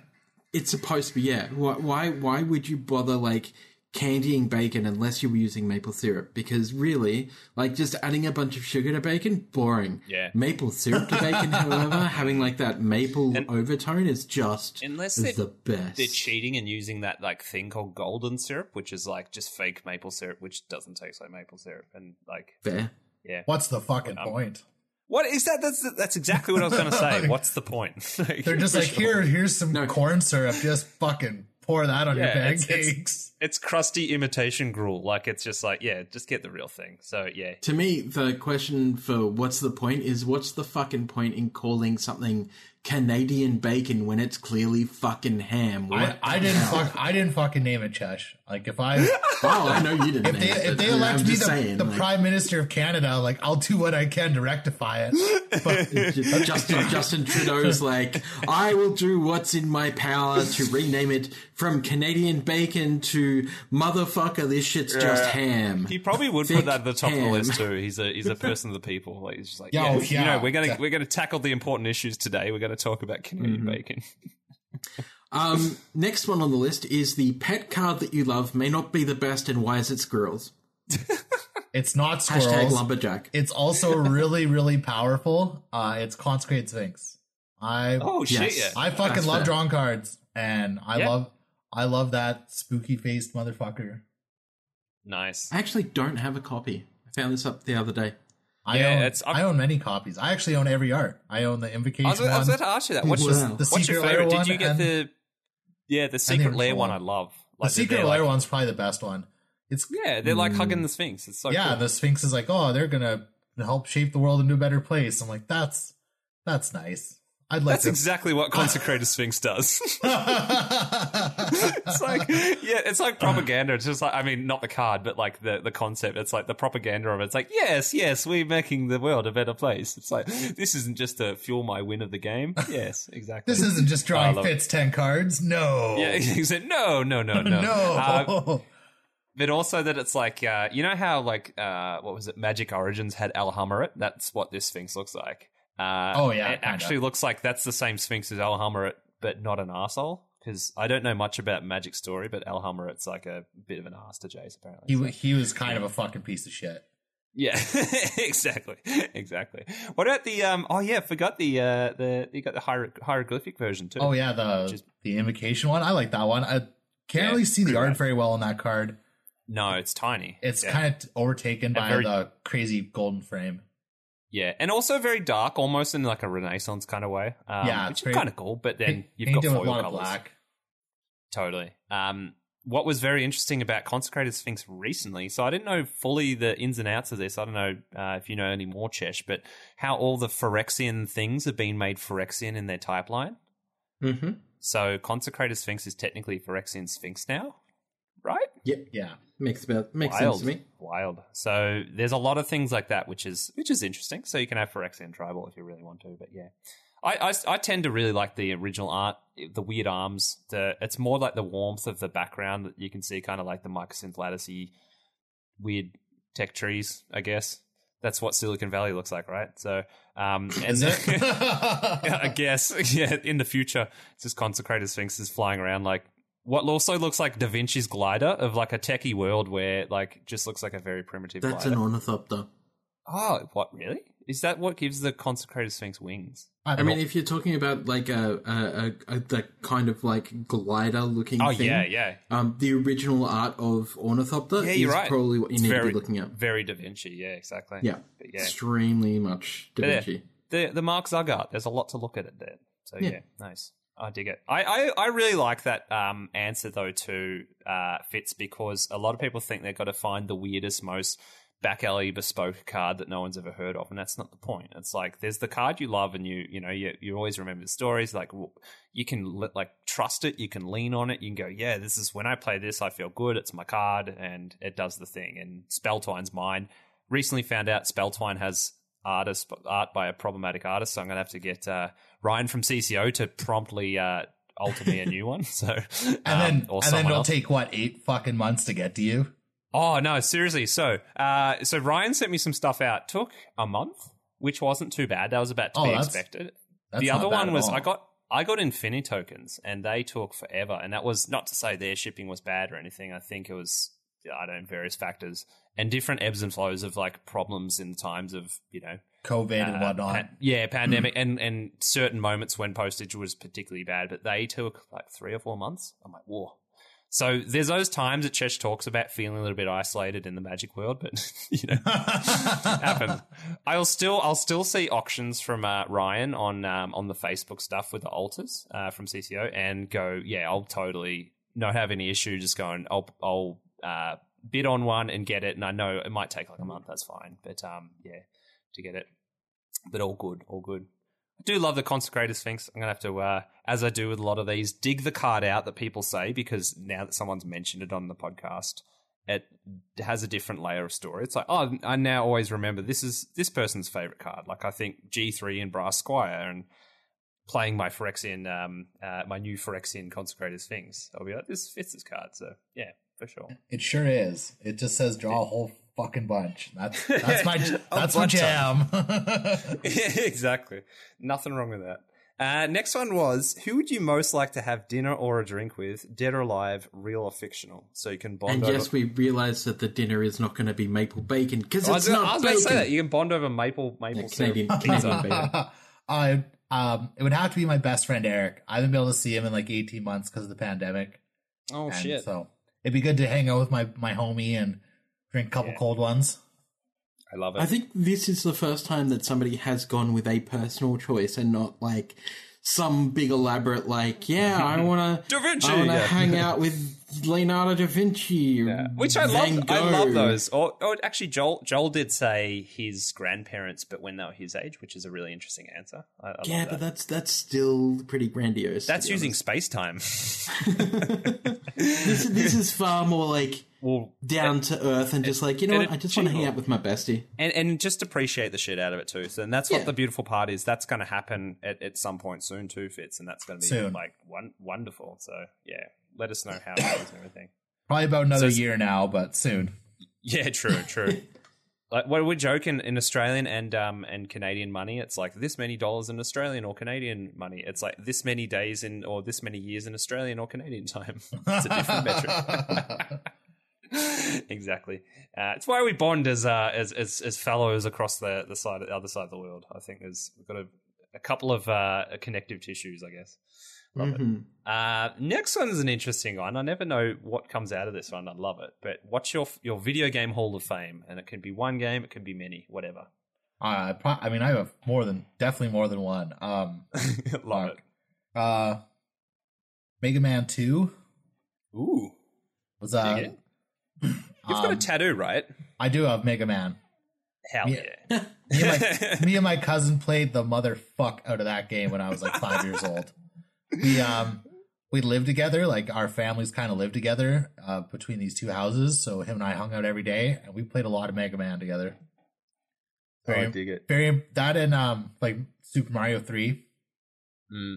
a classic. Just like the the pinnacle of platforming. you know, like yeah, looking at the Mega Man Two box art too, it's like one of those things where the original art was kind of done by like you know uh, the art just didn't depict what was on the game, and that's kind of lovely. You know, not at way. fucking all. The art Yeah, there's like real no size people. It's like, what the hell? There's like this guy looks like a a, a cop got- on a motorbike kind of thing. It's like, He's got like and an then at top actual left- pistol. It's like what the Yeah, fuck? an actual pistol.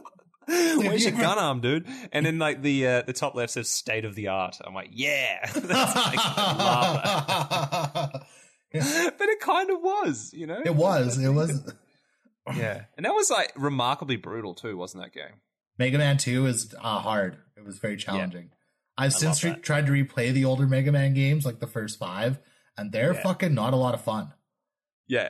Yeah, yeah. I was gonna say it's like it's the Lord of the Rings moment where it's like uh, I'll see if your hands remember their old strength while grasping your like your sword, and it's like the They don't. freaking I yeah did the old I've- controller, I've- and it's like oh my muscle memory's gone. I have. I'm not like six or seven anymore, and I also Yeah. just, I don't have the same patience I did as a kid to die to like the same fucking jump puzzle 150 fucking times because I missed by one oh, pixel. it's kind of intense, like the the the intense focus we could throw at a problem like that. Like I remember playing Super Star Wars, and that was like that was pretty brutal at times. Just old platformers, like they had a lot of respect for the player.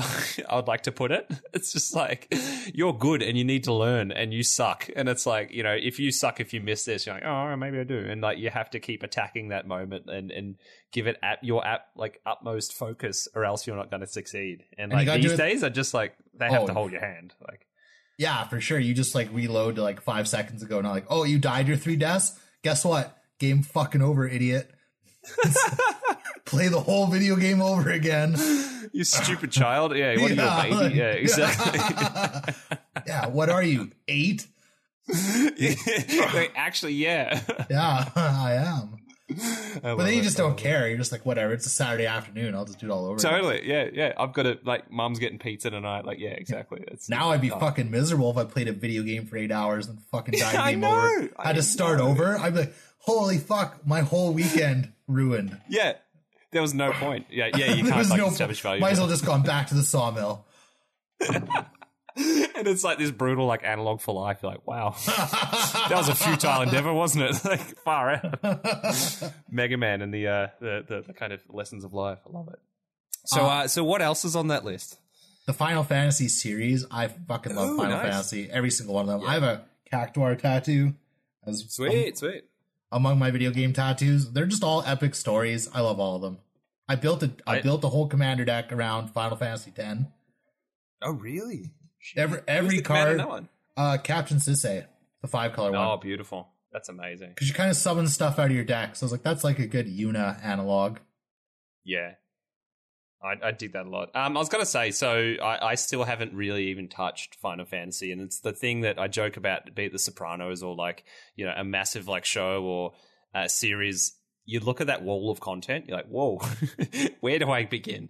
But And each one's independent. I think is it, that's what I imagine, yeah. Because I remember watching that Advent Children uh, movie, and and that was I could follow that uh, like somewhat, and that kind of gave me a good introduction to some of the you know consistent characters, that kind of thing too. But I think a few people, I don't know if you agree, but say, oh, if you want to play one, I mean, maybe just jump into Final Fantasy VII remake because I now have that thanks Yeah. to uh, PS Plus, and that's that's good to go. It's like current gen, all that stuff, and yeah, it looks the- beautiful. The graphics were the, yeah, fucking totally stunning. The- I was the original epic. So I think uh, that's what I might do after this. I've been looking forward to a uh, a good ass uh, RPG for sure. Um, yeah, the, continuing the list though. What what else is on the list? uh, NHL, just like the hockey series. I'm a huge Oh, hockey nice. fan. I buy them pretty much every fucking year. I shell out eighty dollars for another one. Uh, Yep. They're just classics. So who makes who makes them these days? It's all EA. E- EA Sports? They've done it. Is there any competition? Like, do they do they get a do two K get involved? No. Not in my opinion. There was Nah. maybe at one point, but they kind of locked that market down. Yeah, I always find that very interesting. In that, um, uh, NBA is a very interesting one. In that, it's always it's generally been its best when there's the two competing. Like competition is good for like the overall quality of both of them. Uh, EA used to have the good basketball game mid 2000s, and I played that a Mhm. ton. Like each of them every year, same deal. I've always done the same with it with uh, NBA. I haven't missed a year for God, 15, Far too long. yeah, totally. And it's it's it's nuts. Um, but yeah, the two K one, uh, they they reached a point where they just took over, and EA haven't been able to keep up since, which is interesting. So EA still have NHL, which is good. I know EA still do a lot of great things with different um, games anyway, in, in different franchises. So I've always wanted them to get their feet back into NBA. Um, again, because it makes good competition. But um, yeah, there's something I think I've always advocated games are horses for courses. You know, you need your certain games for certain things. Like I play my skating game, Skater XL is my meditation kind of game, and just like just to chill out. Uh, NBA 2K, same kind of thing. I imagine you're the same, where it's like there's just always like it's your comfort food. You can always go back to it, and um, you know, you kind of got your like it gets better every year, of course, but it's like uh, depending on how you play it too, it's like your your your rhythms to go back into. So Yeah, it's that, super um, relaxing now at this point. Just played it for so long. yeah, just do you play it- exhibitions or anything, or do I you do, always like, just your- do like the, G, the career the- mode? Yeah, career mode, like the be a GM type thing. Run the Yes, whole team for yeah. 20 years or whatever. Yeah, that's exactly how I play NBA, and it's like there's like there's times where Kate's like, "Oh, oh you've been on the roster screen for two hours." I'm like, "Yeah, this is just how I love it. Like, this is Oh, just I- enough. Like managing rosters, scouting prospects, like doing the busy work. It's just kind of nice. And then you play the games, but they're not even like the like they're only half the the thing. Like it's like you're assembling your dream teams as well. So yeah, for sure. I, I love that, That, about um, it. And lots do you of always go this? I'll go for it. oh, and like the same thing about RPGs, like a lot of that like menu surfing and min maxing is something I like about those types of games. It definitely bleeds into sports games with career mode. Kind of the There's a lot of delight by it. Yeah, exactly, exactly. And watching the numbers go up or making your right decisions and feeling like you're being rewarded for them too. And, and Well, when the payoffs over like five seasons or whatever, like that Oh, takes a yeah. fucking long time to play out. And you're like, yeah, yes. and you're like, remember, remember when I traded for that second round pick and it turned into an absolute blossoming gem? Like that was the best. Yeah. yeah and then Baloney's like, no Fitz. I'm just here to fucking cuddle. always, always. Yeah, I uh, I live that cat life these days. I love it. But uh, I, I mean, oh, last point on that anyway. Uh, have to ask uh, who's who um who are you loyal to in the uh, in the, the hockey scene? Is there one team or and is there one team on uh, NHL the game that you always go back to? Uh, the Sharks, San Jose Sharks. Nice. I love dinosaurs. I've always loved sharks as a kid. So when they were introduced in the early 90s, I was like, yes, that logo's got Yeah. fucking sharks. and I was they knew, very, they knew what was going excited. on in the nineties. They did. introducing the Sharks, introducing the Raptors in It's basketball. They're Biting like, a this fucking getting hockey stick in half. You're like, that's so badass. Shut up. Take my and their jerseys are amazing. So it was like, shut up, Yeah. take, take my money. Yeah, that teal with the orange accents is hot. Like that's that's where it's at. Yeah, that's good that. shit. I love it. Um, But uh, I was going to say, I, I have one more for the video game one, and that's uh, yeah, the, go for it, go for it. the video game Outer Worlds.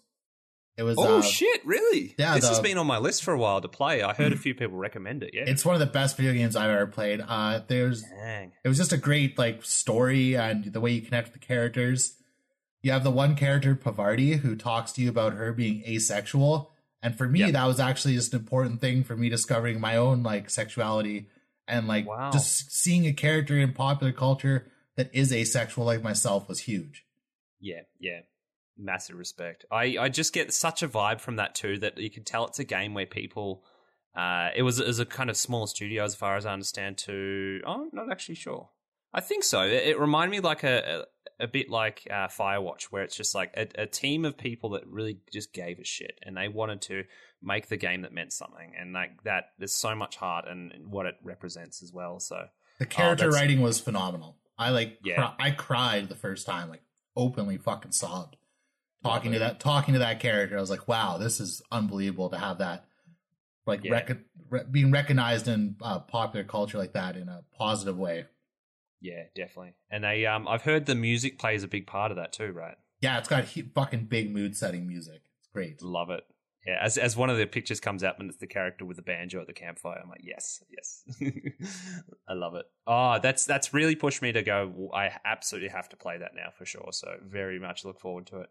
Love it. Um, all right, well that's that's a that was an awesome video game Hall of Fame there, Fitz. Love it. Thank you, man.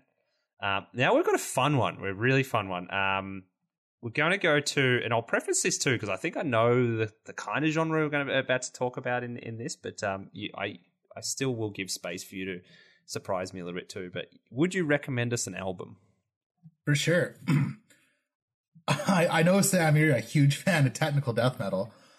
Well, that's that's where I was going to say too. So there's something interesting. I talked to Nick S a couple weeks ago, uh, or sorry, about a month ago now, and we've been chatting ever since. But he's given me a couple playlists because I said you're more in the metal scene. I'm into prog rock. Where do we join those two together, and where do you onboard me to this stuff? Um, being that I've never been into the heavier stuff, but I am very open minded in where I get into that. And I actually found myself the other day going, this is actually exactly what I need to listen to right now, which was not warranted, not the heaviest stuff because he gave me a kind of a bit of an onboarding, but uh, it was it was a very um, like moving more into hardcore stuff, and it was like that helped a lot in the kind of day I was having. I'm like, yeah, exactly. So, like seriously, throw us in whatever deep end you want to. If it's Well, I got I got an album recommendation for you, Sam, that's going to be kind of progressive, uh, oh, I like it.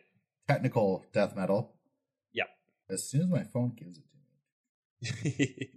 The album is uh, by Beyond Creation, and the Mhm. album is The Aura. it sounds like the type of thing I'd absolutely dig. They're uh, French, Oh, man, French Canadian yes. uh, death metal. oh, dig it. Do they uh, sing in in um, in French? Uh, maybe on a couple songs. Nice, nice. I I wouldn't know. It's all it's all guttural, so you would have no fucking idea True, what they're true. saying anyway. I am in love with the artwork. It's like Giger. It's a Giger City kind of thing. And my other recommendation is the Archspire album, Relentless Mutation. This is one of my favorite albums ever. It's like pushing the envelope of what extreme music can do, and Mm. the fucking guitar work's unbelievable. You watch their guitar playthroughs; they're doing like four finger tapping and stuff. It's out of Mm. control. They they play most of their songs at 350 beats per minute. What? What? And their drummer is, is- their drummer isn't an octopus. He is an actual fucking human. it's the, it's not Octodad, just the drummer. Yeah. it's not a Boston Dynamics robot. They got actual humans. I love it. I love it. But Well, does te- it feel? it, yeah, it feels the it feels the 360 beats per minute exactly. Wow, and, and I think technical prowess is something I can always absolutely get amongst and, and respect. I think they're the most talented band in metal and maybe in music. Their in, their in, instrumentship is unbelievable.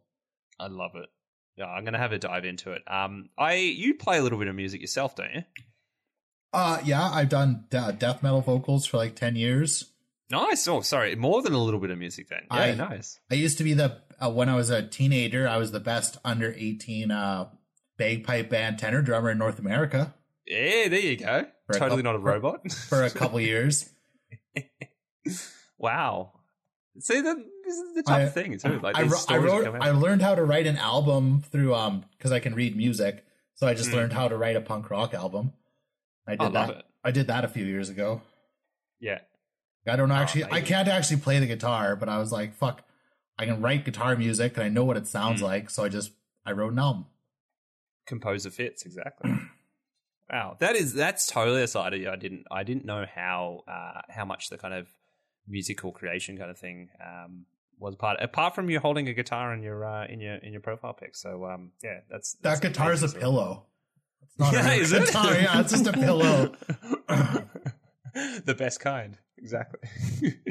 It's just a re- it's a really good prop I bought like fucking ten years ago as a joke.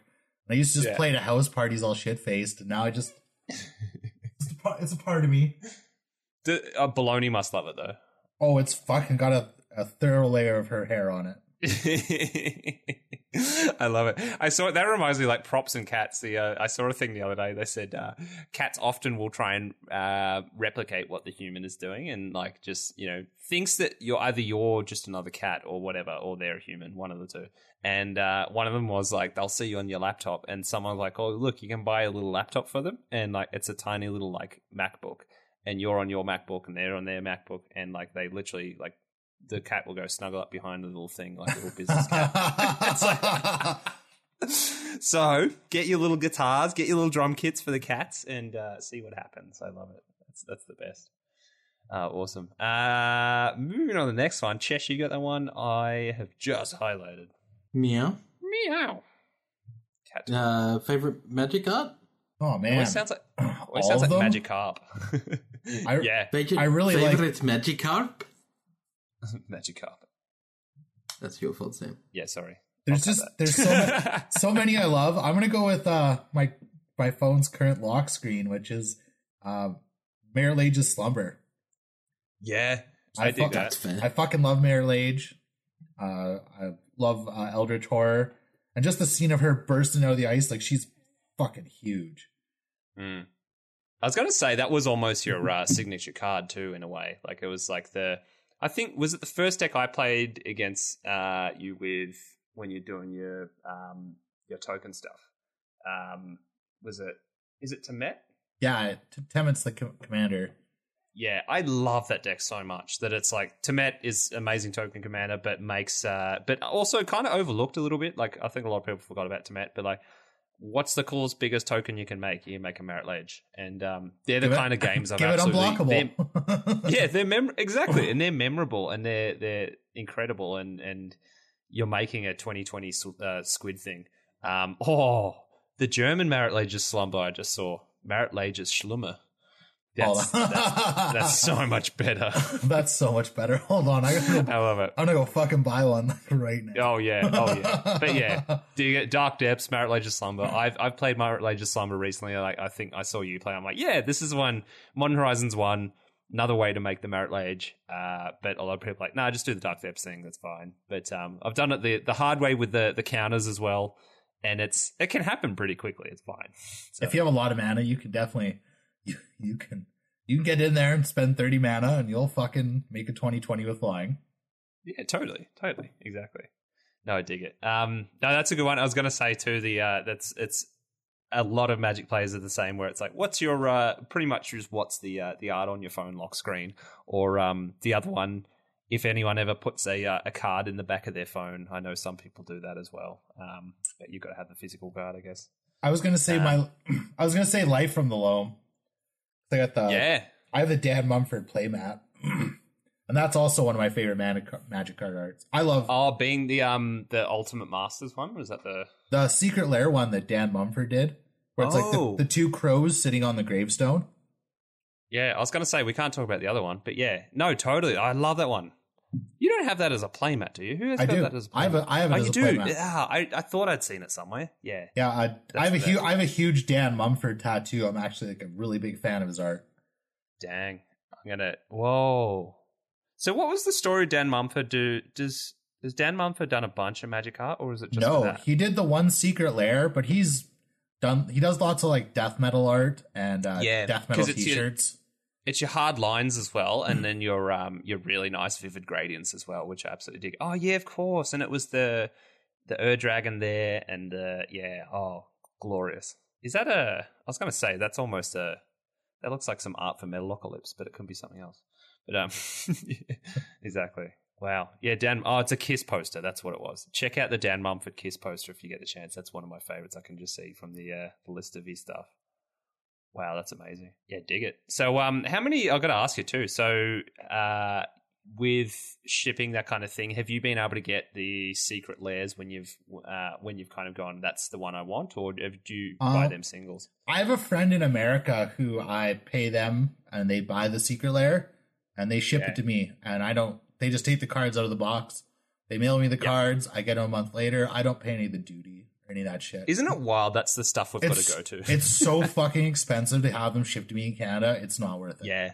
Yeah, so so same deal here exactly. It's like I Um, almost see them as just inaccessible because I mean they'll take forever, but it's like it just also prohibitively expensive. So Yeah, with the exchange rate and shit, fuck that. Yeah, my fr- I like exactly. pay my friend what they're worth. I wait and they get mailed to me.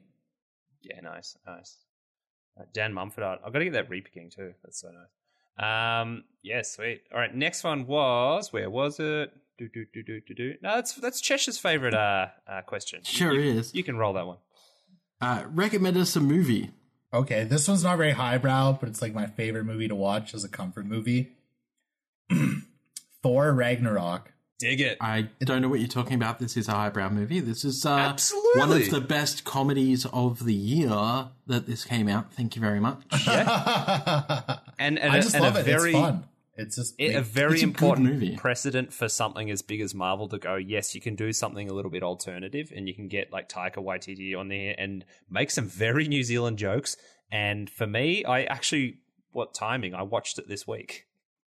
Would you believe for the first time? I don't watch Marvel movies usually, and Chesh knows this, and that's Oh why. my god, you only watched it this week? Yes, that's right. I've just known three for a long later. time how important it is. and guess what? It's it's it's it's the part, of course. Like, and you probably agree, but you know, maybe it's my ap- my appetite for like New Zealand humor and just great things. I love Taika, but the best parts being that like when he's in the pit, you know, talking to the guy, and he's got the the rock dude, and he's like talking about his mate Doug who died, and like, it's Korg. just- hey, Korg.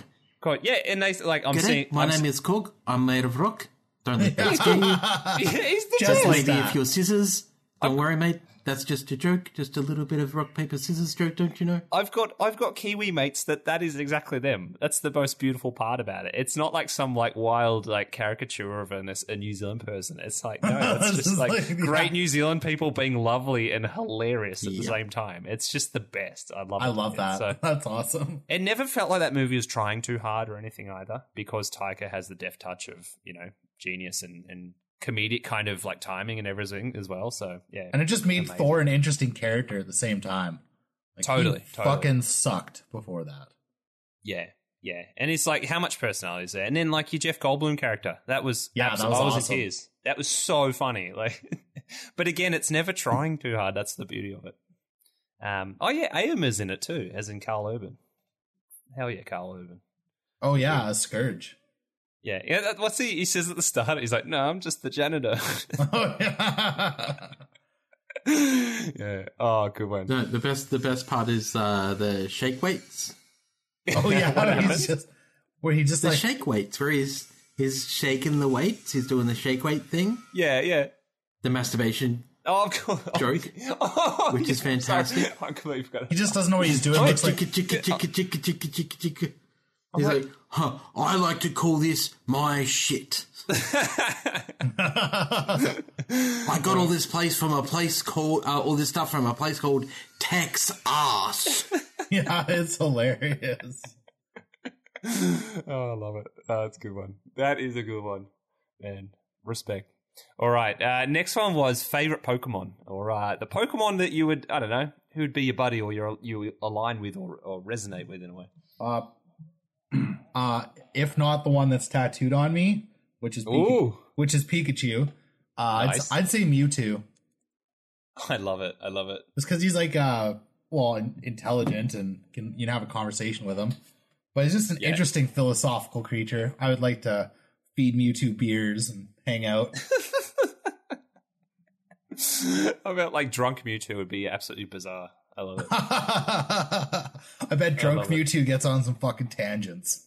Who who were we speaking to recently? Is like one of the last episodes. Was it was it Ginger Joe?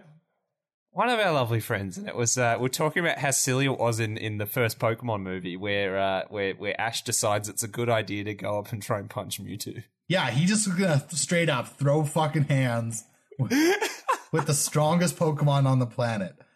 So he built like- built its own cloning lab and shit. Like can shoot ener- energy blasts. He's like, I'm gonna fucking me, a ten year old child, is going to punch out this big fucking cat monster. I'm gonna break the kind of like uh the, the relationship between Pokemon and people. It's like, no, you guys do the battles, and we just like we're the weird, cruel overlords. And like, I'm, I'm just gonna break that barrier, and go punch you in the face, and it's like, no, buddy. Like, I love it. It's like, yeah, I, I'm I'm in charge. Um, I was gonna say, so so with with the Pikachu, uh, does that mean uh, have you played much Smash over the years? Oh fuck yeah, I love Super Smash Brothers. Yeah, is Pikachu your main? No. Okay, interesting. I Right. play I'm Isaac. I play I'm an Isaac main. Oh yeah, true, true. One second, Isaac is because I usually like think of like uh, traditional Smash being your ten characters, but I have played a bunch of the newer one. Isaac is Isaac from Earthbound, like uh, one of the other characters. Uh no, he's from Uh, Fire Emblem. He's one of the Fire Emblem oh, of characters. course, of course. Yeah, no, you're right. Uh, I've got to remember how this uh, how, how this character moves and everything. Uh, oh He's- yeah, I remember now. Anime dude with a big sword. Yeah, pretty much. Yeah, nice, nice. I feel like playing some um, some Smash now. That'd be awesome. Yeah, nice, awesome. So next one was, I think, uh, where were we? I think to round it all out, always enjoy that, but um, to round it all out in just a few words, uh, what does magic mean to you, Fitz? I mean, it's a, it's an exp- a way to express myself creatively Mm. and challenge my mind to solve problems with cards and have fun with people, friends. Yeah, that's right. Yeah, I, I think the challenge part is is the bit we um I, I forget about sometimes, but it's like that's that's definitely when you find yourself like I need to get I need to kind of scratch this itch in my brain, and that's where it ultimately keeps being satisfying. And like it's an ever evolving puzzle, and it's it's a great challenge, even though we're not necessarily playing a competitive format. But that's not the point. We're we're making our little puzzles in different ways. And we're almost solving puzzles in like social constructs as well, because yeah, there's always the the answer that is the most absolutely powerful, but is that the most uh, you know sensible or like accepted in a social setting? It's like you want to find that balance kind of thing. Oh, too, for sure. I want to have fun. I'm I I have no Yeah. problem solving magic cards. If someone's like shoots me new commander, like, well, what does this do? Like, I could fucking tell you how to make infinite whatever mana tokens with it and win the game. That's not Yeah. like what I want to do in a game of commander. If I wanted to just win, I would not wouldn't play as much social commander as I do. I play more Exactly. I play more CDH. exactly. I like just having bullshits and hanging out and having a good time. Yeah, and you can kind of fit those things two together. Like I, I love that that absolute uh, thrill of finding a really like what seems like a not a great commander and then making it absolutely hum. I love that kind of thing. And by hum Oh, not being, you can find yeah, of course, infinite combos, whatever, and and you know, or everything that's kind of obvious, or you can then find some of the weird stuff. And I find that's that's the thing I keep going back to, of course. And I've, I've really enjoyed your decks, all like with those two That you you have really interesting ideas, and they're they're kind of they're a lot of fun. They're a lot of fun to play against as well. Like I was thinking, I was, I was going to mention before how much fun the um, the net deck is. That net deck uh, that we have a great rule zero conversation about. You say, is everyone cool if I run Obosh as what feels like the best like complementary piece to your net uh, as the companion and following all the rules? The only thing you're kind of retconning in our game, and if everyone's cool with it, is the fact that it's just like black mana instead of red mana. So you're not running anything that has red mana in it. It's just like that weird hybrid rule thing, and pretty much most people are fine, and I, me included, of course. No, no one's it's a- ever it's said a no great idea. I like Yeah. never. No one's been like, no, Fitz, you can't spend eight mana for a creature that'll double your damage. Yeah, totally. It's like it's fine. It's totally fine. I've we've been in plenty of games where you're like, well, the the time to cast Obosh never came. You know, like it's uh, Yeah, it was just a net day. That's the other thing is it's fucking really expensive. Like, three, to, Totally. three to put in your hand, five to play. It's a it's a steep cost. Yeah, but I, I think you're right though. I, I look at those two cards the same, and like you always like it's the the what if in Commander, and like you can to- you can that's the fun puzzle that it's it's in a social sense as well. You can you can gel these things together, and we can have a conversation about it, and you can live in a world where these two cards can exist, even though they operate a little bit outside of the technically the original rules of Commander. But that's the whole point. The the rule zero is the whole point of it. That I don't think that's being stupid or anything. I think it's just you can live out a little bit of a uh, an existence of of what Not at all. Creatures could be. Totally. So I, I like- I always love that one as I've used that as an example a lot in how a good rule zero thing plays out and and like what it can allow as well for interesting pieces as well. So yeah. I mean, I have a deck with I where I have Sarkhan Unbroken as the commander of a Temur Dragon. Oh, stack. That's right. And I always right. say like I'm not running doubling season or any proliferate stuff. I just want I, the deck's built around Sarkhan. I fucking love dragons. I just Yeah, want there's a lot of theme. yeah. I have like I have like also some non bows. Like I have Nexus of Fate, which takes extra turns, but then also Ugin's Nexus in the deck, which doesn't let me take extra turns. Like it's a, yeah. I love that. I love that. I just want to play Uh, Sar- Sarkhan themed cards and dragons and just let him be my commander. And no one's never said cool. no one said no to that. And my commander's never been like, oh fuck, Fitz. He tore that game apart just because his commander was a planeswalker. That's never happened Yeah. either. Exactly, exactly.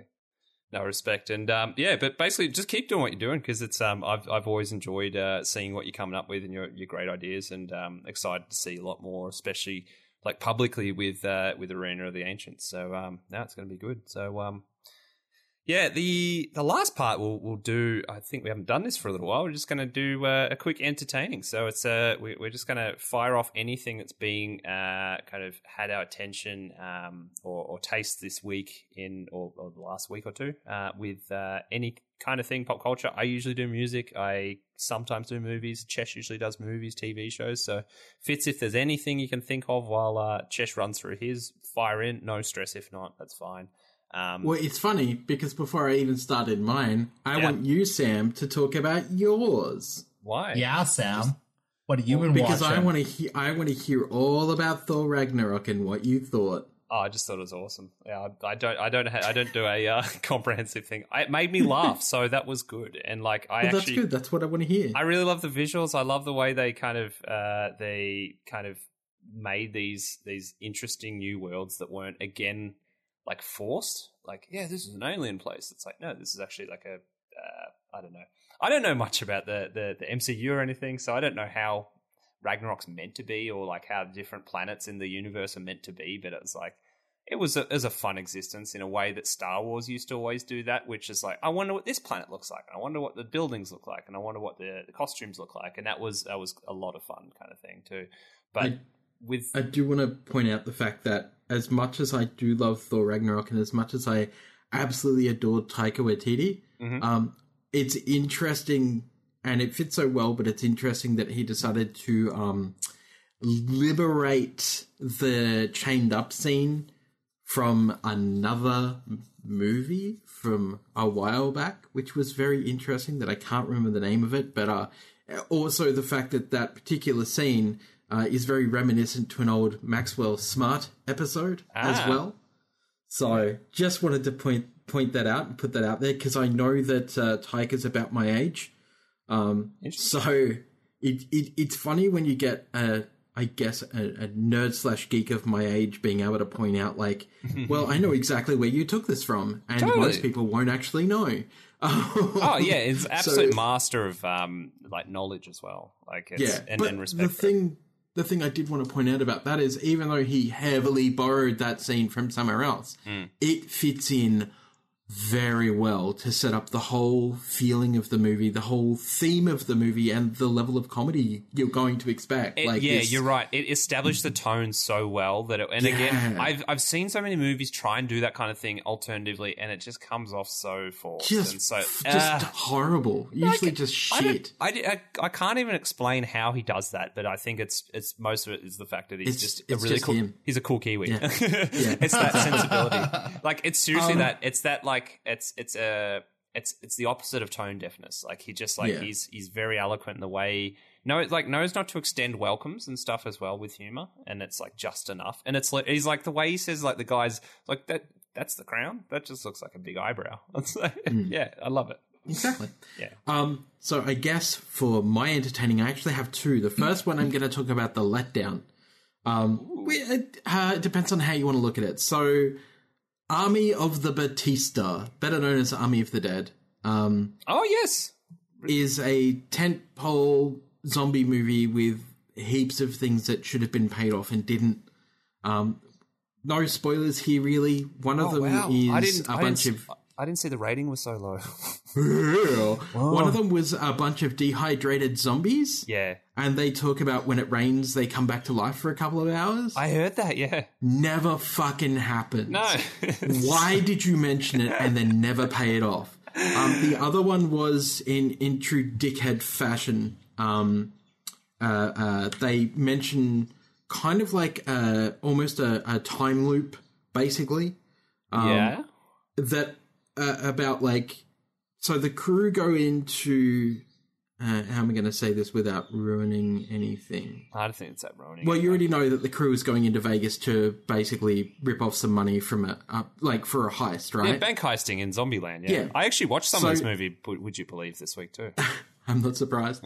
um, it just appeared. Yeah. Anyway. they they come across another crew, like a skeleton of another crew that has previously done the same thing, and one of them starts remarking about how wouldn't it be funny or weird if this was just us and we're stuck in a loop until we get this right, and it keeps going over and over and over. Yeah. And the closer you look at those skeletons, the more you start to realize it is in fact the same crew that is going over and over and over. This is never paid off.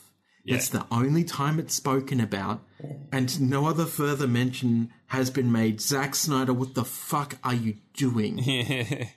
I, I So- wonder if that was like uh, I don't know what happens in in de- the development of these things or They're making or a prequel. Oh, gotcha. I was gonna say it's like, or was this type of thing, this whole avenue cut No. out, but like remnants of it are still. Yeah. No, they're making a prequel. That's why. Um, there was also one of the zombies gets shot in the head, and they're actually a robot and not a zombie. Ah, And And they, it's like, they never mention that ever again either. No, they didn't even mention it at the time. They didn't even go, "That's weird. That's a robot." They just moved. shoots him in the head, you know, and and and it's like sparking blue sparks, and it's like, oh yeah. I, cool, I think man. It's, it's very much the tone of it. It's like moving on. Yeah, exactly. I love Yeah, the one. yeah. Who's the tiger? Oh, that's one of Siegfried and Roy's tigers. Cool. I, Yeah, I actually yeah, like that because Um, I that- just that think pays I, off in the end. I think of the Simpsons. I actually didn't see the end, but I, I thought the. Simpsons episode where, of course, the, the the way the Simpsons had a premonition to everything uh, had the Siegfried and Roy tiger attacking one of the uh, Siegfried and Roy, and Yeah. uh, that actually happened, right? So yeah, Yep. Mm-hmm. Yep. Uh, I think that that is pretty great. Um, so, should you watch it? Yes. Sure, it's a- Uh, it's a fun it romp. is- it's a fun romp. Just put your fucking brain on the door and just forget about it because there's a lot of shit that doesn't pay off. Um, also, it has um, oh, what's his name? Shit, creepy dude from the start, the rapist. Oh yeah, yeah, yeah. He's a really good actor, but he plays an like absolute shitlord. and a shitlord in everything he does. yeah, Um, and he's in Luke Cage as a semi shitlord. He's a gangster, a, like very much white gangster. is it um, Theo Rossi? I, I Oh yeah, know I know- name, yeah, to be honest. that's definitely his name. Think so? Um, but he just plays such a good Oh, bad guy, the most hateable Like, person. Yeah, just so hateable. Um, but moving on to movies that are unexpectedly good that I didn't expect to need to be made, Cruella is Ooh, fantastic. It's the prequel we didn't need, but I'm happy it exists. It has nice. heavy Bowie overtones to it. Yes. Like Spiders from Mars type Bowie. Like that did I- the- outlandish. I watched the trailer. I didn't even notice it was Emma Stone. Yeah, Dang. yeah, right? What Doesn't legend. even look like Emma Stone. It kind of sounds like Emma Stone, but that's fine because she's kind of cute anyway. Um, it, it's just a really well put together movie that didn't need to exist. Dang, it didn't. Somebody decided to make it, and we were all Yeah. like, "Why?" And somebody was like, "Because I want to," and we were like, "Yeah, but why?" It's like be- because I want to, and I then think I watched it, and I was I like, just- "Oh, thank you." I- I'm not gonna watch it. I don't have like her. Mo- her original motivation was I want to kill 99 fucking puppies.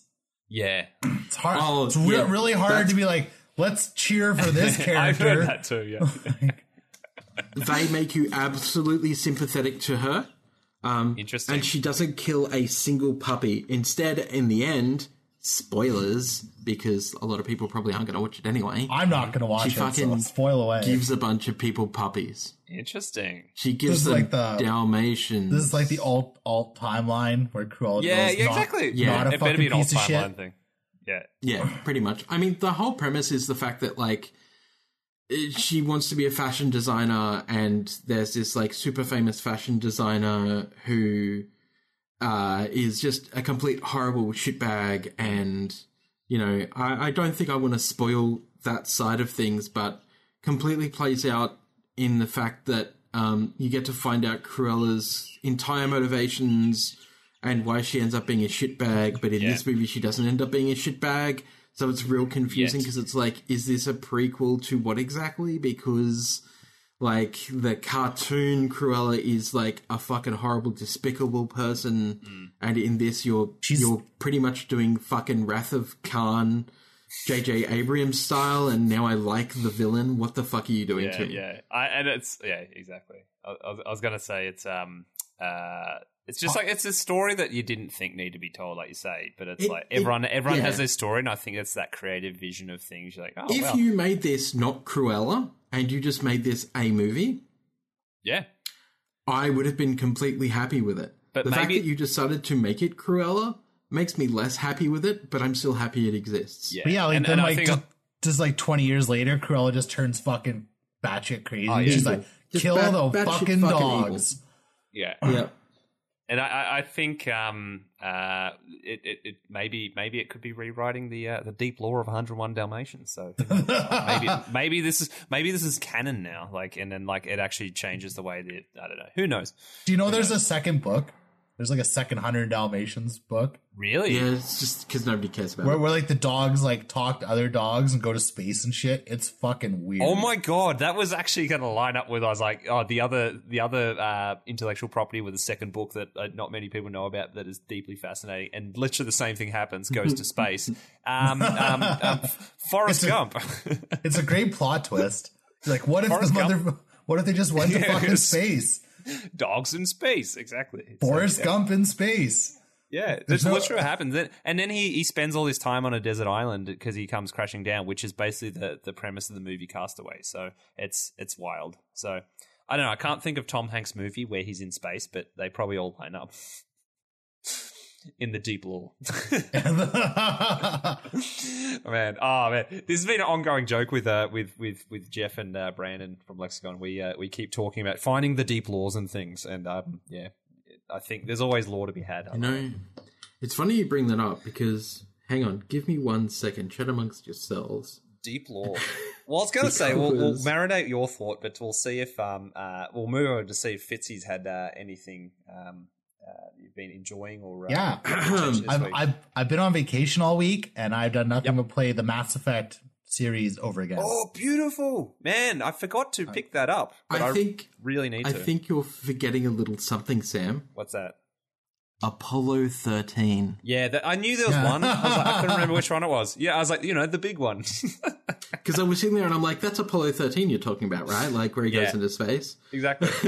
oh, I was thinking like there's some oh what's yeah some awful movie about like uh, grizzled old space veterans and um it's not a good movie and I don't Ar- think Armageddon or whatever. No, that's Bruce No, Willis. that's that's Bruce. Uh, I was And like that- space dogs. No, that way maybe that was just like triggering my brain because we're talking about dogs in space and like anyway I'll find that it's I think it's got Morgan Freeman in it or something and um Morgan Freeman space movie old people I think it's got Tim Allen in it too. Um, Tim Allen.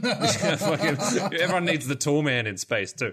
Uh, yeah, hmm, I don't know. That's a what the hell is the no, not Deep Impact.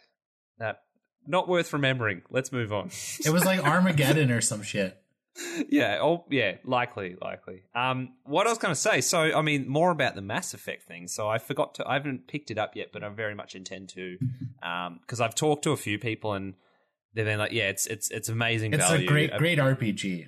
It's a, an oh, it's, amazing. it's story. always great, and it and it got that care that it deserved to kind of you know, um, Yeah, get I- a whole new like facelift and everything, and tighten I- up a couple of things, especially the first game. I've wanted to go back and play it. I'm like, oh yeah, I might go back and go, oh, this is a bit rusty. Like, I've never played the first one, so uh, it was only oh, it was- interesting. because it was always an Xbox game, and I've always Yeah. been a PlayStation guy. So it was cool to play the game, and like I'd never played it before, so experiencing it with all the like upgrades I learned about fucking later on, I was like, oh yeah, like Yeah. I could see that it probably kind of sucked the first time. There was some, And it's, oh, I mean, when when that was the only game, it didn't matter. You're like, yeah, this is awesome. Yeah, But, for sure. Two, I think two made it like you realize, like, oh dang! Like I always remember how interesting the um the the choices like because speaking of games with deep lore, like man, that was you know like games have their lexicon so to speak, and you like your little like your what do you even call it? Like your encyclopedia in your stat menu or your pause menu. And like, there's so many games you're like, ah, that's too much to read into, whatever.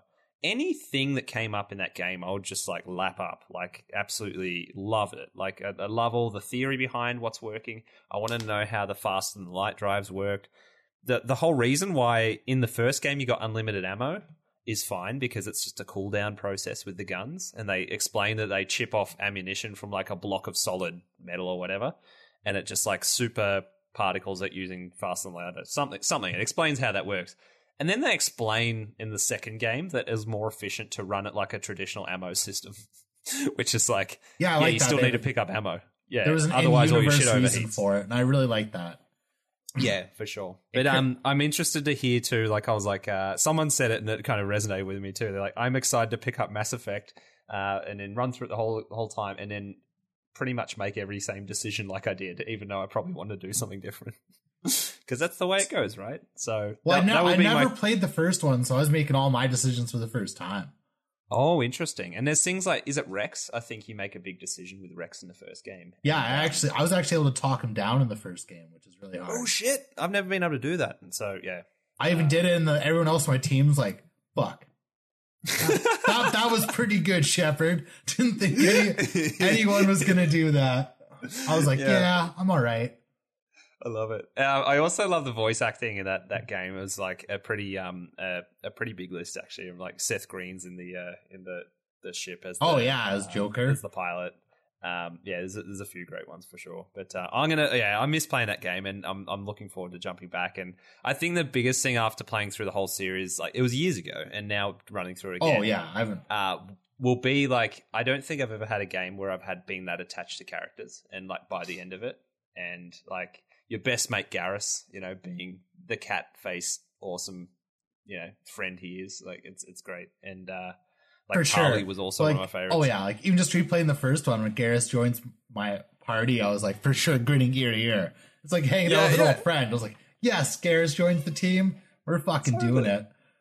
Yeah, there's like a, there's a moment in the third game where it's just like the, the world feel, I mean, the universe feel like about to end. It's like Garrus like, you just want to go shoot some shit on this thing and like basically drink a beer. And it's like, yeah, like, of course I want to do that.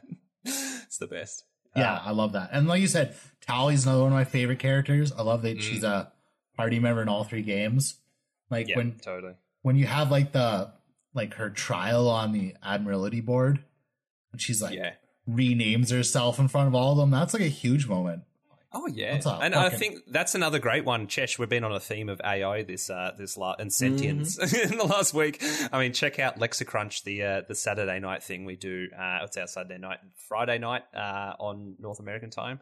Um, late night show with MTG Lexicon. We talk about movies and stuff and a little bit of magic, but we we've gone on some massive rabbit holes about AI and what is sentience and you know the, all the movies there. And I've been on a bit of a binge in movies that actually do that. I won't- Again, won't, talk I'm about them all here. saying, if if a human can learn empathy, if a machine can learn empathy, then a machine can absolutely be empathetic. Yeah, and it's it, it's that But great if, thing. but What if it- a machine can makes- learn empathy, it can learn fucking hatred. yeah, Exactly. And then it will for sure put a shotgun in my mouth and blow my brains out.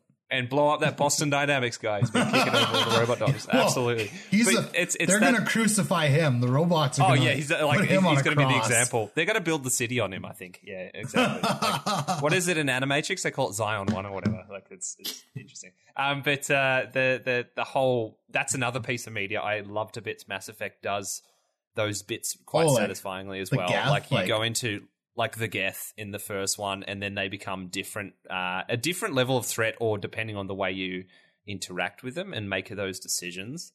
Uh, I always find that amazing, and I think big When you decisions meet in those. when you meet too. Legion, like the the Geth that's Oh, yeah. disconnected from the Geth, that's fucked up. That's like some Legions becomes your bud, right? yeah, oh yeah. Yeah, And he yeah, they yeah. they even have their own loyalty mission. Yeah, yeah, totally, totally. They're like I, uh, I love they're that. like seven and nine.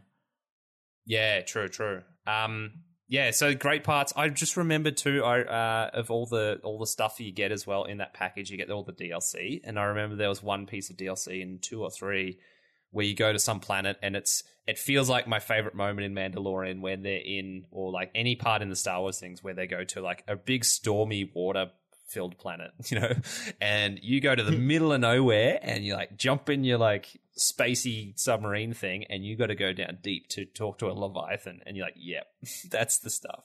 So yeah, amazing space stuff. Very keen to play that now. I think I might have to pick it up very, very, um, very soon. So You should, like, share I- some stories. I fucking snap on it. I was like, oh yeah. Yeah, for sure. I'm already think I'm already thinking though that like my next playthrough, I'm ready to I'm ready to break the mold. I'm gonna I'm gonna make some different choices. God damn it! That's what that's what I'm thinking. Like, do I do I make a conscious decision to do that now? And like, I I know it's it's you not have- so much. I mean, I'm already halfway through my playthrough. You're not Sam. You can do it. You Yeah. can do whatever you want. It's your well, yeah, I just, I just remember my first one, and I don't want to do exactly everything I did in the first one. Um, but at the same time, I also played the first one. Didn't know there was going to be. I didn't have uh, awareness of the second, and then therefore the third. It was kind of just you played them in sequence. But now it's like, yep, you know, a lot of also the gravity of some of these and how different the game goes with some of these decisions too. So for sure. Um, and I it doesn't mean like the way I used to play Knights of the Old Republic, like just just do an evil run. It's not so much that you can go.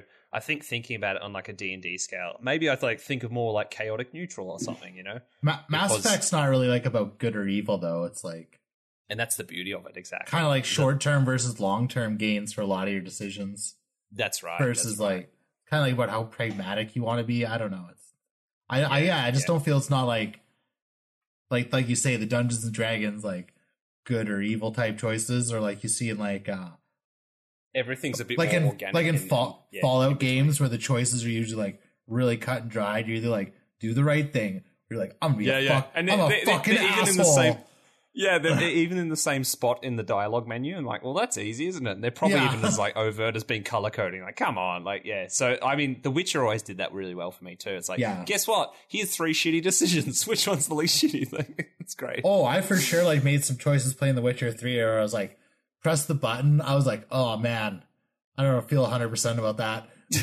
whip, whip my phone out, do a little light Googling. I'm like, no, I'm, Yeah. relo- I'm reloading. That's fucking Yeah. terrible. Exactly, exactly. It's the Right, choose your own adventure book where you like flick forward. You're like, nope, like, we're going back. Some of them feel innocent. You're like, oh, this won't be that bad. This seems like the right choice. Then like the after Hmm. mission dialogue happens, you're like, what the fuck? I am terrible Yeah. at video games. I, I, no, I think that's also like that. That just That's supposed to be part of the game. Yeah, and that's what's so brilliant about it because we learnt like from the like you say the Fallout's amazing, but like there can be those games where here's the Bethesda method where here's the good and the bad choice, and um, you know it kind of sucks that it's just always black and white. Whereas uh, Witcher was always so amazing at doing those things, and especially they didn't unleash them straight away. They didn't give you gratification straight away, which is amazing. So therefore, you're much like you're much more likely to live with the consequences. So the one I always go back to that fairly early in the game, so no spoiler, but the Bloody Baron quest line, and you think you can think you're doing the right thing, and you get to the end, and it's it's a sequence of what feel like or really organic like lots of little quests and stuff like that Yeah. and, and series of events but the way you've done it you're like i think i've done i think i've navigated it well the way i think morally that i would do it you know not necessarily being overtly good or evil whatever and you're like, i've done well and this is like a dark souls thing too if we without getting into deep lore but like you think you're doing the right thing and then he just straight up commits suicide Oh, yeah, And he like, fucking "What?" hangs himself. like, god like, damn like, Whoa. like yep, and and it's so far ahead. Like I say, you're not you're not then going to kind of try and make that decision perfect and go back and do it. Like no, I'm, I'm living with that, and I think that's what makes that so much more. Effective. like, no, that dude, that dude fucking committed suicide. Like, I fucked that up. Yeah, I remember I, the- I affected that. Like you feel very strange after that for sure. The first time I played The Witcher that happened to me, I was like, oh, I made the right choice. I'm the good guy. And he just I'm like, the good guy, and it's the, like next, nope. the next scene's just him hanging there. I was like, wow. yeah. Oh Hey, man, what a uh, game! Oh, fuck That's me. one too. I say to people, you don't have to get the newest, shiniest game. Like, go go pick up The Witcher for six dollars or whatever it is. And I'm it's a like, huge, will- I just love those story based RPGs. I'm really Yeah, biased. me Like, too. Yeah. I- I've got are an my- af- uh, I've got an afternoon ahead of me now, and I think it's the I've been trying to focus on a little bit more like not not just self care, but like letting myself just enjoy some time, and, and that is the type of thing. It's like if you can sink in for a couple of hours and just let yourself go with an RPG, I think I, I've needed that for a while for sure. Dig it. Um, yeah, no, I appreciate that. I didn't think we'd talk about Mass Effect, but it's like that that gets me going for sure, and, and I'm I'm excited to to jump onto that very very soon. So I've been loving it. um, well, now that I'm excited to go play some RP- RPGs, we better wrap up this episode. But um, was- I love it. As I said, Fitz, absolutely uh, stoked to have you on. I've looked forward to this for a little while, and um, yeah, it's it's been an absolute blast. And I'm I'm excited for you to keep doing what you're doing, and I'm I'm excited for more people to know your name as well, and and do some content and share those amazing like games of. Uh, you know, like it's the stuff that I feel privileged to be a part of that we can just play games like that because you know look around the Lexicon Discord and there's there's you know uh, Fitz and, and a few other you know great great names we know and just people we trust and you know how much fun we have in those and it's the best commander the best fun commander I've been able to play in my life I believe in you know, my whole you know time playing Magic um, knowing the people we know now and it's it's I'm excited for other people to see the quality of of you know social interactions that can be and, and how much fun we can actually have on a table when people respect each other and you know have a good time and you know uh, good communicators kind of thing too so um yeah keep doing what you're doing dude it's been awesome Thanks, bro. And I, I completely agree with what you're saying. That's that's like kind of my mission statement for of the Ancients. I want good communicative games where we can all have fun together and respect one another. And then we just exactly have a, and we all walk away probably better friends for it. That's right exactly it's the friends we made along the way so um yeah without with, without further ado on that one uh where where can the people find you and uh and arena of the ancients Yeah, uh, you can find me on Twitter at Mr. Fitzy Fits, where I post like pretty much every fucking thought I ever have about Commander on- on the internet for you. that's the way Yeah, oh yeah, with no filter and all degrees of soberness. yes love it You can find um, and arena, arena of the ancients on yeah, uh, Twitch. I'm on on Twitch dot uh, TV slash AOTA MTG. I stream Nice. every every Sunday at 3 p.m. Pacific, where I get some Nice. friends together where we just have a good time and lots of laughs. We're um we've been trying to figure out when um you've asked if uh we can we can jump on at some stage and uh, Yeah, we'll figure sure. something out. I said we've got to have a day. I'm pretty sure it's got to be a public holiday because that equates to we usually have no no issue working with time zones, but that equates to Monday morning about eight eight eight a.m. So I'm usually working straight into the, the busy day by that stage, but I think a public holiday is coming up, so we can without shifting your timeline, we can make that happen. Yeah, that's sweet, dude. And like like I told you guys, I'm fucking like whenever it works for you. I'm not I love I'm it. not picky. You know, I'm easygoing. So for this shit, I always tell everyone the same thing. I'm like, whenever it works for you. Like, you, I give you like eight different Sundays, and you Yeah. tell me the one that works for you. And then I, Uh, and then everyone just picks the one they want. It's it's so far worked. I've had like phenomenal guests and all. and all, all kinds of content creators that have just like messaged and like, "Fuck yeah, Fitz, let's play Magic." Because I know the quality together." human you are. Exactly. I was going to say. I like to you- think that's what it is. That's why those people have been like, "Yes." I don't. I don't think they're doing it because like six people are going to be watching. Yeah. Uh, Fitz is just handing out maple syrup pizzas. So yeah. Also, yes, I'm serving up hot ma- maple syrup pizzas for everyone. exactly. No, I love it. Awesome. Uh, Chesh, where can we find you, my friend? Uh, you can find me here, of course. You can also find me over at twitch.tv forward slash Cheshire Plays Games or youtube.com forward slash Cheshire Plays Games. At the moment, I'm on a hiatus from con- from doing most content, um, so you'll catch me here on the podcast or uh, Australian Tuesday nights at around 8.30 uh, with, of course, Sammy Damading uh, uh, Caitlin and sometimes a rotating guesty person for commander battles. Yep, there you go. Yeah, nice. We're doing pre-con battles at the moment. Been a lot of fun. Lorehold has been awesome. and, uh, yeah. Exactly. Uh, but other than that, you can usually find Chesh, uh, you know, taking, as you say, taking a hi- hiatus. So, um, you know, on a deck chair on a, uh, a sunny beach with a pina colada. I'm So- on a boat, motherfucker. love it. You can find me at Pastor Jam Sam on the Instas and the Twitters, but more importantly, you can find the podcast at CMDR underscore crunch on Twitter, uh, at CMDR crunch on Instagram, and then the website is cmdrcrunch.fireside.fm. And then you can send thoughts, feedback, questions, pictures of cephalids, whatever you feel like to Commander. No, sorry. I asked that one up. CMDR crunch podcast at gmail.com. So, yeah that has been an episode, and it's good to be back and whack, like just dusting off the vocals again because it's been a couple weeks. But um, had a blast, and um, can't wait for the uh, the good times to continue. So um, I guess the the only thing left to do is uh, sign off with a little bit of uh, you know helpful advice for our listeners. But uh, yeah, I guess any of you uh, can, can chime in first and um, okay, I got. Some, I, I have great advice. go for it. Modern Horizons 2 is just coming out. It's going to be Yeah. fucking insanely expensive. Do Yeah. not pre-order or buy singles in the first six to eight weeks if you're going to buy them. Mhm. And for those crazy fifty dollar cards, fire up your fucking printer. Should not- exactly, exactly. Es- Esper Sentinel is going to be like a thirty dollar commander card. Don't buy ten of them. That's crazy. Yeah, That's like the fucking definition of insanity. Buy like one it is. and then proxy the rest. Yep, exactly.